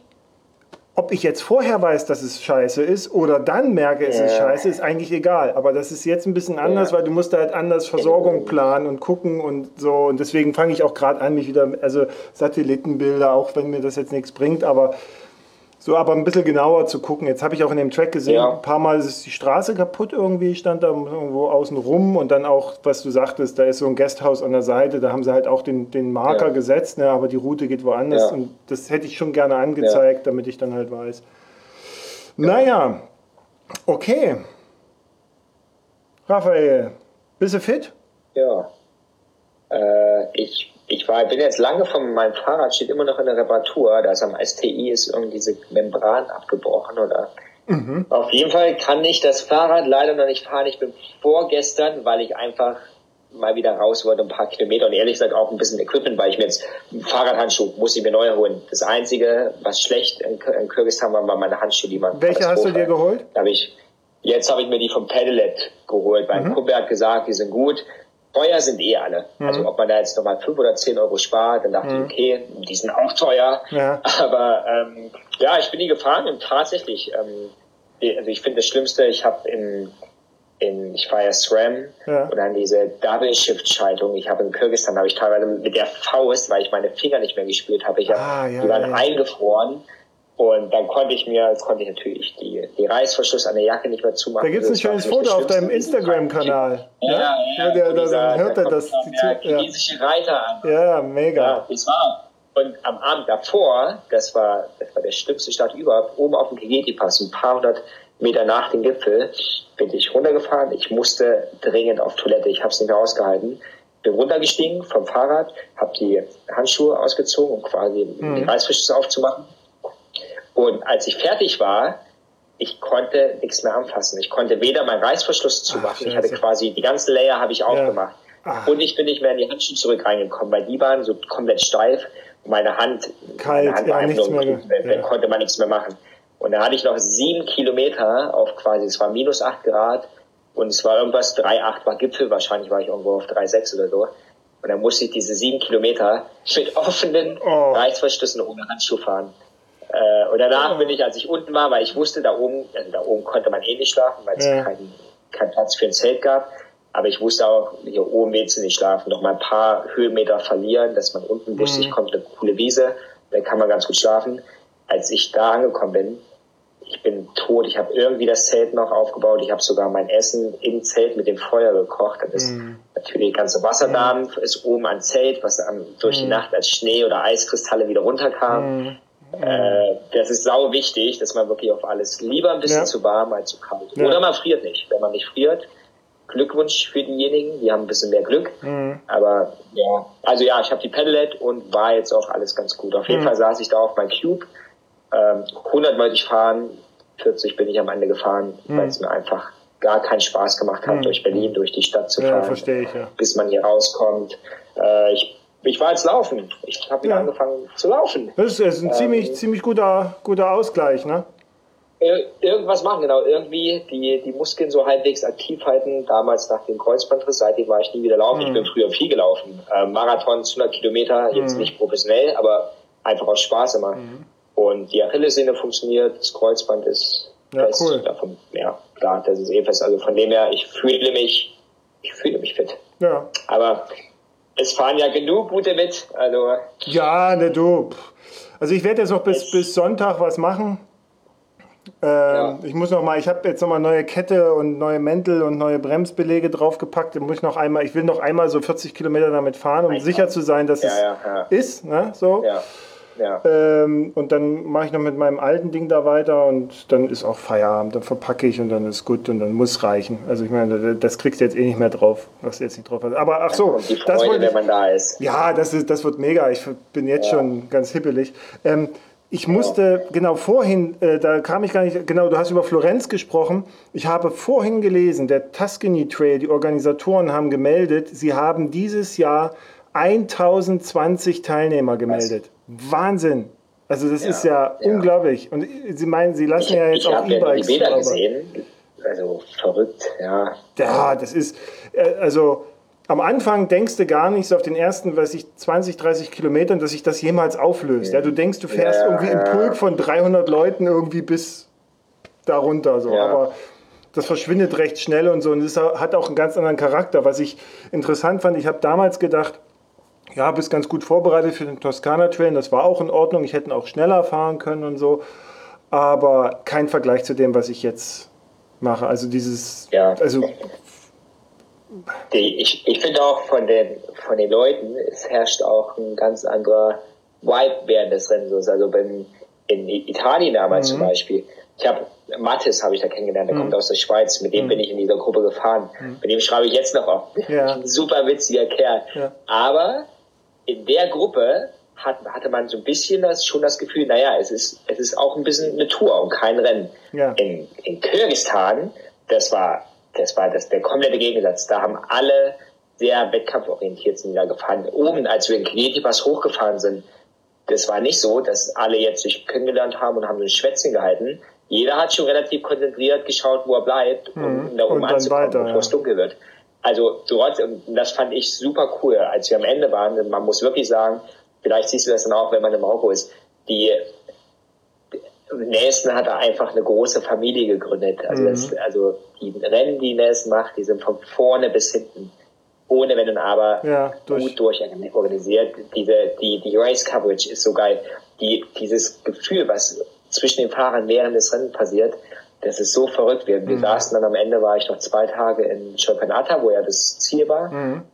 Und das war so schade, als alle wieder auseinandergegangen sind. Ja. Das ist echt eine coole, jeder durchlebt das gleiche. Und die Leute dort sind aber schon alle sehr, sehr rennorientiert gewesen.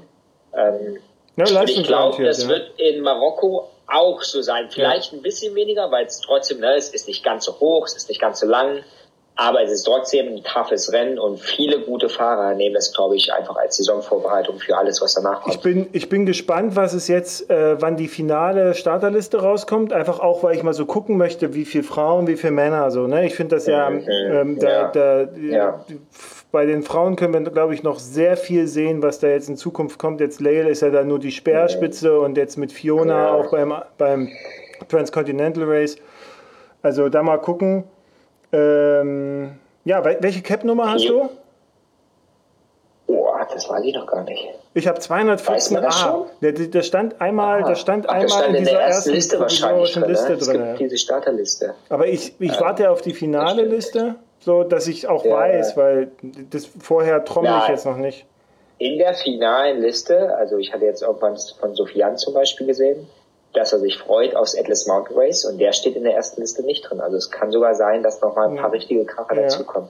Ja, ja, das, Und auch so, die Liste, die jetzt schon da ist, die ist ja schon äh, Who is Who. Creme de la Creme der Elite. Ja, ja. Also alle guten Offroad-Fahrer auf der Welt fahren dort mit. Es Ja. gibt kaum jemanden, der nicht dabei ist. Genau, und ich wollte Also, unbedingt ist- mal ein, eine Erstausgabe fahren, weißt du? Deswegen habe ich auch zu Hause gar nicht. ich auch cool. Da habe ich äh, also keine Diskussion großartig. Äh, Das musste wirklich, sein. ja, das, da, da, nein, das ist once in a lifetime. Ich will sowas mal. Allein schon, weil man dann immer sagen kann.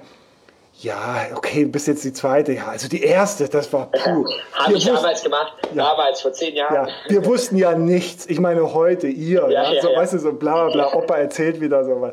Darauf freue ich mich schon. Äh, nee, aber das ist nämlich auch bei den 100, äh, ich glaube 155 Fahrer sind es jetzt insgesamt, inklusive Pairs. Ähm, das ist, das ist Who is Who. So, Lael ist leider nicht dabei. Da hätte ich mich gefreut. Sie war ja eigentlich stand, nee, sie war eigentlich angemeldet, oder sie wollte sich anmelden und wollte das auch fahren, aber da ist jetzt nicht dabei. Das, sie hatte mir nämlich noch geschrieben, klingt auch cool, ne? aber es war eher Instagram, witzig. so bla bla bla. So. Und ich hatte, Ja, ja, wir kamen ja, irgendwie in ja, ja. Kontakt und dann hatte ich gesagt, wir sehen uns ja in Marokko und dann lass mal schnacken, ich würde dich echt mal gern kennenlernen. Und dann sagt sie, ja, nee, Ja. das passt irgendwie nicht. Und ähm, ja, das wird, wird schon gut. Aber das vielleicht jetzt zum Abschluss. Äh, du hast, für dich ist ja der Atlas Mountain Race, ja, und das ist nach deinen Haaren, ja, quasi jetzt nochmal zum Schluss unseres Gesprächs nochmal der nächste, ja, Schlag in mein äh, armes Gesicht. Das ist ja für dich ja quasi nur der Auftakt wieder zu einem Fahrradjahr, während ich mich durch die Büroräume dieser, ja. dieser Welt äh, kämpfe und erzähl. Atlas Mountain Race und Na, dann? ich, Atlas Mountain Race, dann kommt direkt im April Hanse Gravel, wobei Hanse Ah, Gravel. pass ja, auf, Raphael, genau, Hanse Gravel. Ähm, da ist Genau. ja. Ja, klar, aber nee, den fahr, nee, nee, Ja. äh, nee, nee, den fahre ich nicht. Da ist ja auch die Anmeldung schon Ja. zu. Also die haben ja irgendwie 100 Fahrer Ja, oder sowas. ja, genau, die haben es Aber. Mhm. was ich gesehen habe ist, ähm, ich bin auch in dieser Hanse Gravel Gruppe, dass am Abend vorher ist quasi auf Entenwerder, auf der Insel, kann man ne, quatschen, Bier zelten, Bier trinken und dann geht es von dort aus am nächsten Morgen los.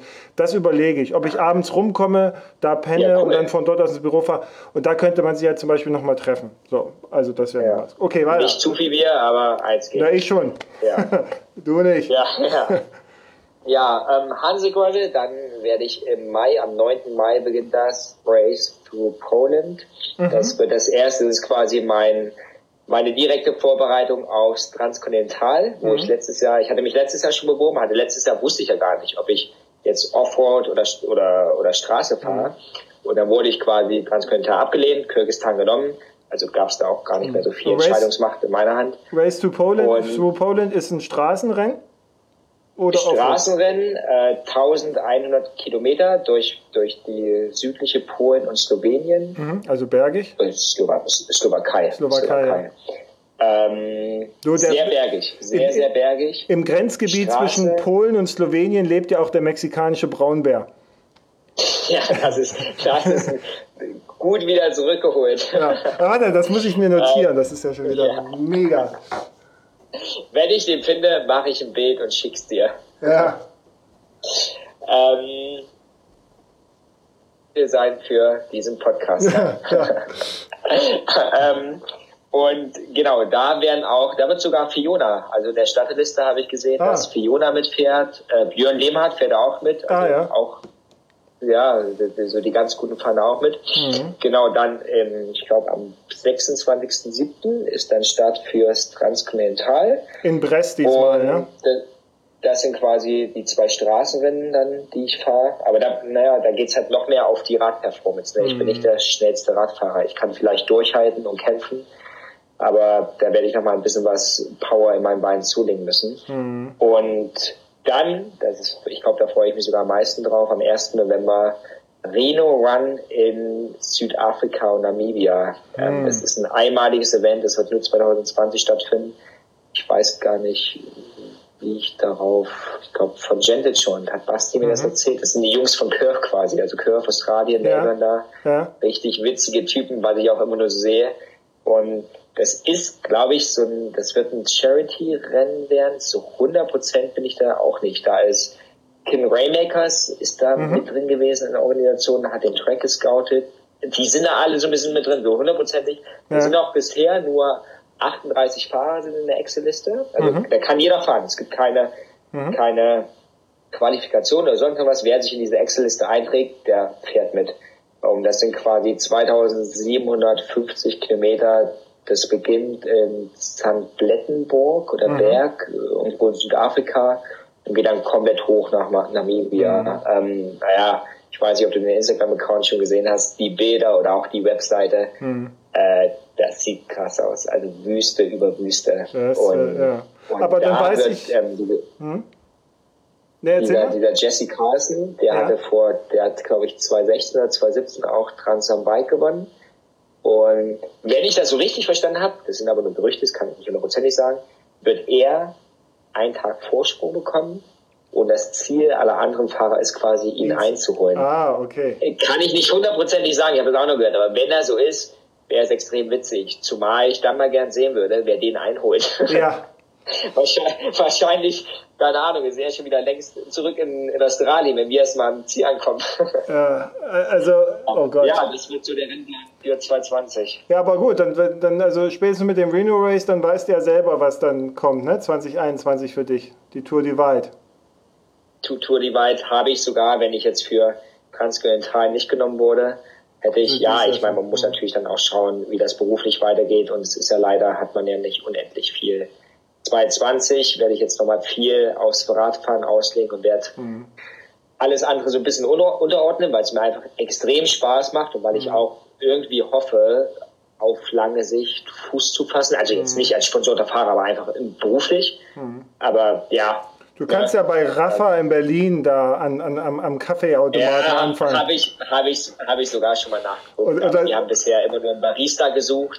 Ja, genau, und, aber so ist aber der Einstieg. Das, ja, Witzig, dass du das sagst. Wir haben, wir haben damals in, in Kirgisistan saß ich an diesem Dinnerabend da einen Tag davor und dann kam Brandon aus, aus Seattle, mit dem bin ich dann sogar, der ist zwei Plätze vor mir dann, hat er gefinisht. Mhm. Der kam gleich zu mir und meinte, ey, bist Cycling Rafa, ne? Ich, er arbeitet nämlich bei Rafa. Und er kam okay, dann auch ja. irgendwie, er hat sich, er hat sich immer, ich, ich glaube, ja, ich habe vielleicht auch ein paar Follower bekommen, weil die einfach dachten, oh, Rafa und dann passt das und dann, ja, und dann haben sie eigentlich gesehen, nee, das ist ja gar nicht die Klamottenmerke, das ist so ein, so ein dicker Berliner, der da ein bisschen Rad fährt. nee, das, das ja. passt schon. Aber ich glaube, der John, fährt nicht der John Woodruff auch mit? Von Q-Tones Amsterdam. Das ist, ähm, der macht, das ist Q-Tones, ist so eine PR-Kommunikationsagentur, die in der Bike-Szene irgendwas machen. Der John Woodruff, der kommt auch tief aus diesem Bike-Szenen Endurance Racing. Okay. Und, ah, ähm, jetzt in Marokko oder in Südafrika? In Marokko, dachte ich. Also er ist auf jeden Fall, wenn ich mich, also erzähle ich vielleicht Mist, aber er ist, glaube ich, auch Silk Road gefahren. Ich glaube auch, das ist die erste Runde, also die erste Ausgabe. Mhm. Das weiß ich nicht. Ich hatte mit ihm zu tun wegen Pelagio und Restrap vertreten die irgendwie. Okay. So. Also, ah, okay. ne, es gibt so, wo ich gerade angefixt Kann bin. Kann ich mal anfragen. Ja klar, kannst du beim, beim Überholen. Weißt, du, musst, du musst das auch als Vorstellungsgespräch ja. sehen, diesen, diesen Atlas Mountain Race. Weißt du, einfach hast, hast einen Job in Berlin? Ja, so. aber, aber auch ja. so ganz betont locker, weißt du, so. So ja, vorbei, so. Hey, weißt du, mit der Kippe, weißt du, so, ey. Freihändig. Ne, so. Freihändig, genau. Und eingeklickt. Ja. so. Das ist geil. Ähm, ja, aber da, ja klar. Also ich, ich bin ja gerade so ein bisschen angefixt von AlpKit, ne? aber jetzt, also es gibt keine Gründe, außer dass die halt einen Store haben online, der es echt schwer macht, nicht nicht doch noch was zu wollen. Ja? Also auch, auch wenn es so banale Sachen sind, die ja, man eigentlich auch schon hat. Ja, ja, das ist so, so unmöglich eigentlich. Ach, da gibt es noch was, da gibt es noch was. Das kostet nur 10 Euro. Ja, ach komm, komm mit, da steht Zähl dran, egal. Das war bestimmt teurer. Also so. Sind wir wieder bei Paypal. Ja, ja, und ole. Also, na mal sehen. Aber ja, na gut, aber Berlin ist ja jetzt nicht, ne? Ansonsten machst du da bei, bei Gentle Jaunt ja, den Fahrradmechaniker. Genau. Ich bin, ich bin froh, wenn ich keinen Platten kriege, weil ich nicht auf die Reihe kriege. Ja, du, machst den WD, ja. du machst den WD40 Haupt, Hauptbeauftragten, da Spritzer. Immer wenn, da gibt es so ein Finishing mit WD. So, pff, WD40, wo wir schon alle, wo hatte ich, hatte ich in Mexiko hatte ich einen Post gemacht meinte, scheiße. Nee, genau, da hat man nur gesehen, dass ich meine, meine Fahrradkette ja. geölt habe und ich hatte mein Öl genommen und habe WD40 genommen. Mhm. Und zum Beispiel Basti von Gentle schon auch so von, Raphael, was machst du da? Ja. WD40 zerstört die Kette, hör sofort ja. auf damit. Ja. Ist aber, ist also aber geil. Als Mechaniker wäre es noch ein langer. Weg. Ja. Ist geil, genau. Nee, bei der alten Kette jetzt, ich habe nämlich auch, dann, am Ende war ich dann irgendwann, das war halt da. So, ne? Das, wenn du, du stehst, du, es ist dunkel draußen, das ganze Zeug ist dreckig, du hast jetzt keinen Bock sondern ja, so, nehme ich das, was da ist, ja. das war WD-40. Fertig. Jetzt bei der neuen ja. gibt es Keramik, blub, handgeklöppelt von weiß ich. Gold verziert? Ja, und, und wir wissen beide, es ist völlig egal. Es ist völlig egal. Aber egal, komm. Es ist, glaube ich, im Bikepacking ist vieles auch Einbildung und das ist auch gut so. Ja, ja. Gut, Macht Spaß. Raphael, und wir sehen geil. uns. Ich komme am 13. Ja. Ähm, genau. Und dann freue ich mich und sag hier mal Tschüss. Ja. Du bleibst aber noch, weil ich gleich genau. hier noch was, was sagen wollte. Und dann, das werdet ihr, liebe Hörer, nie erfahren, was wir jetzt besprechen. Ist alles nicht so wichtig. Also, Raphael, tschüss. Mach's gut, vielen ciao, Dank. Ciao.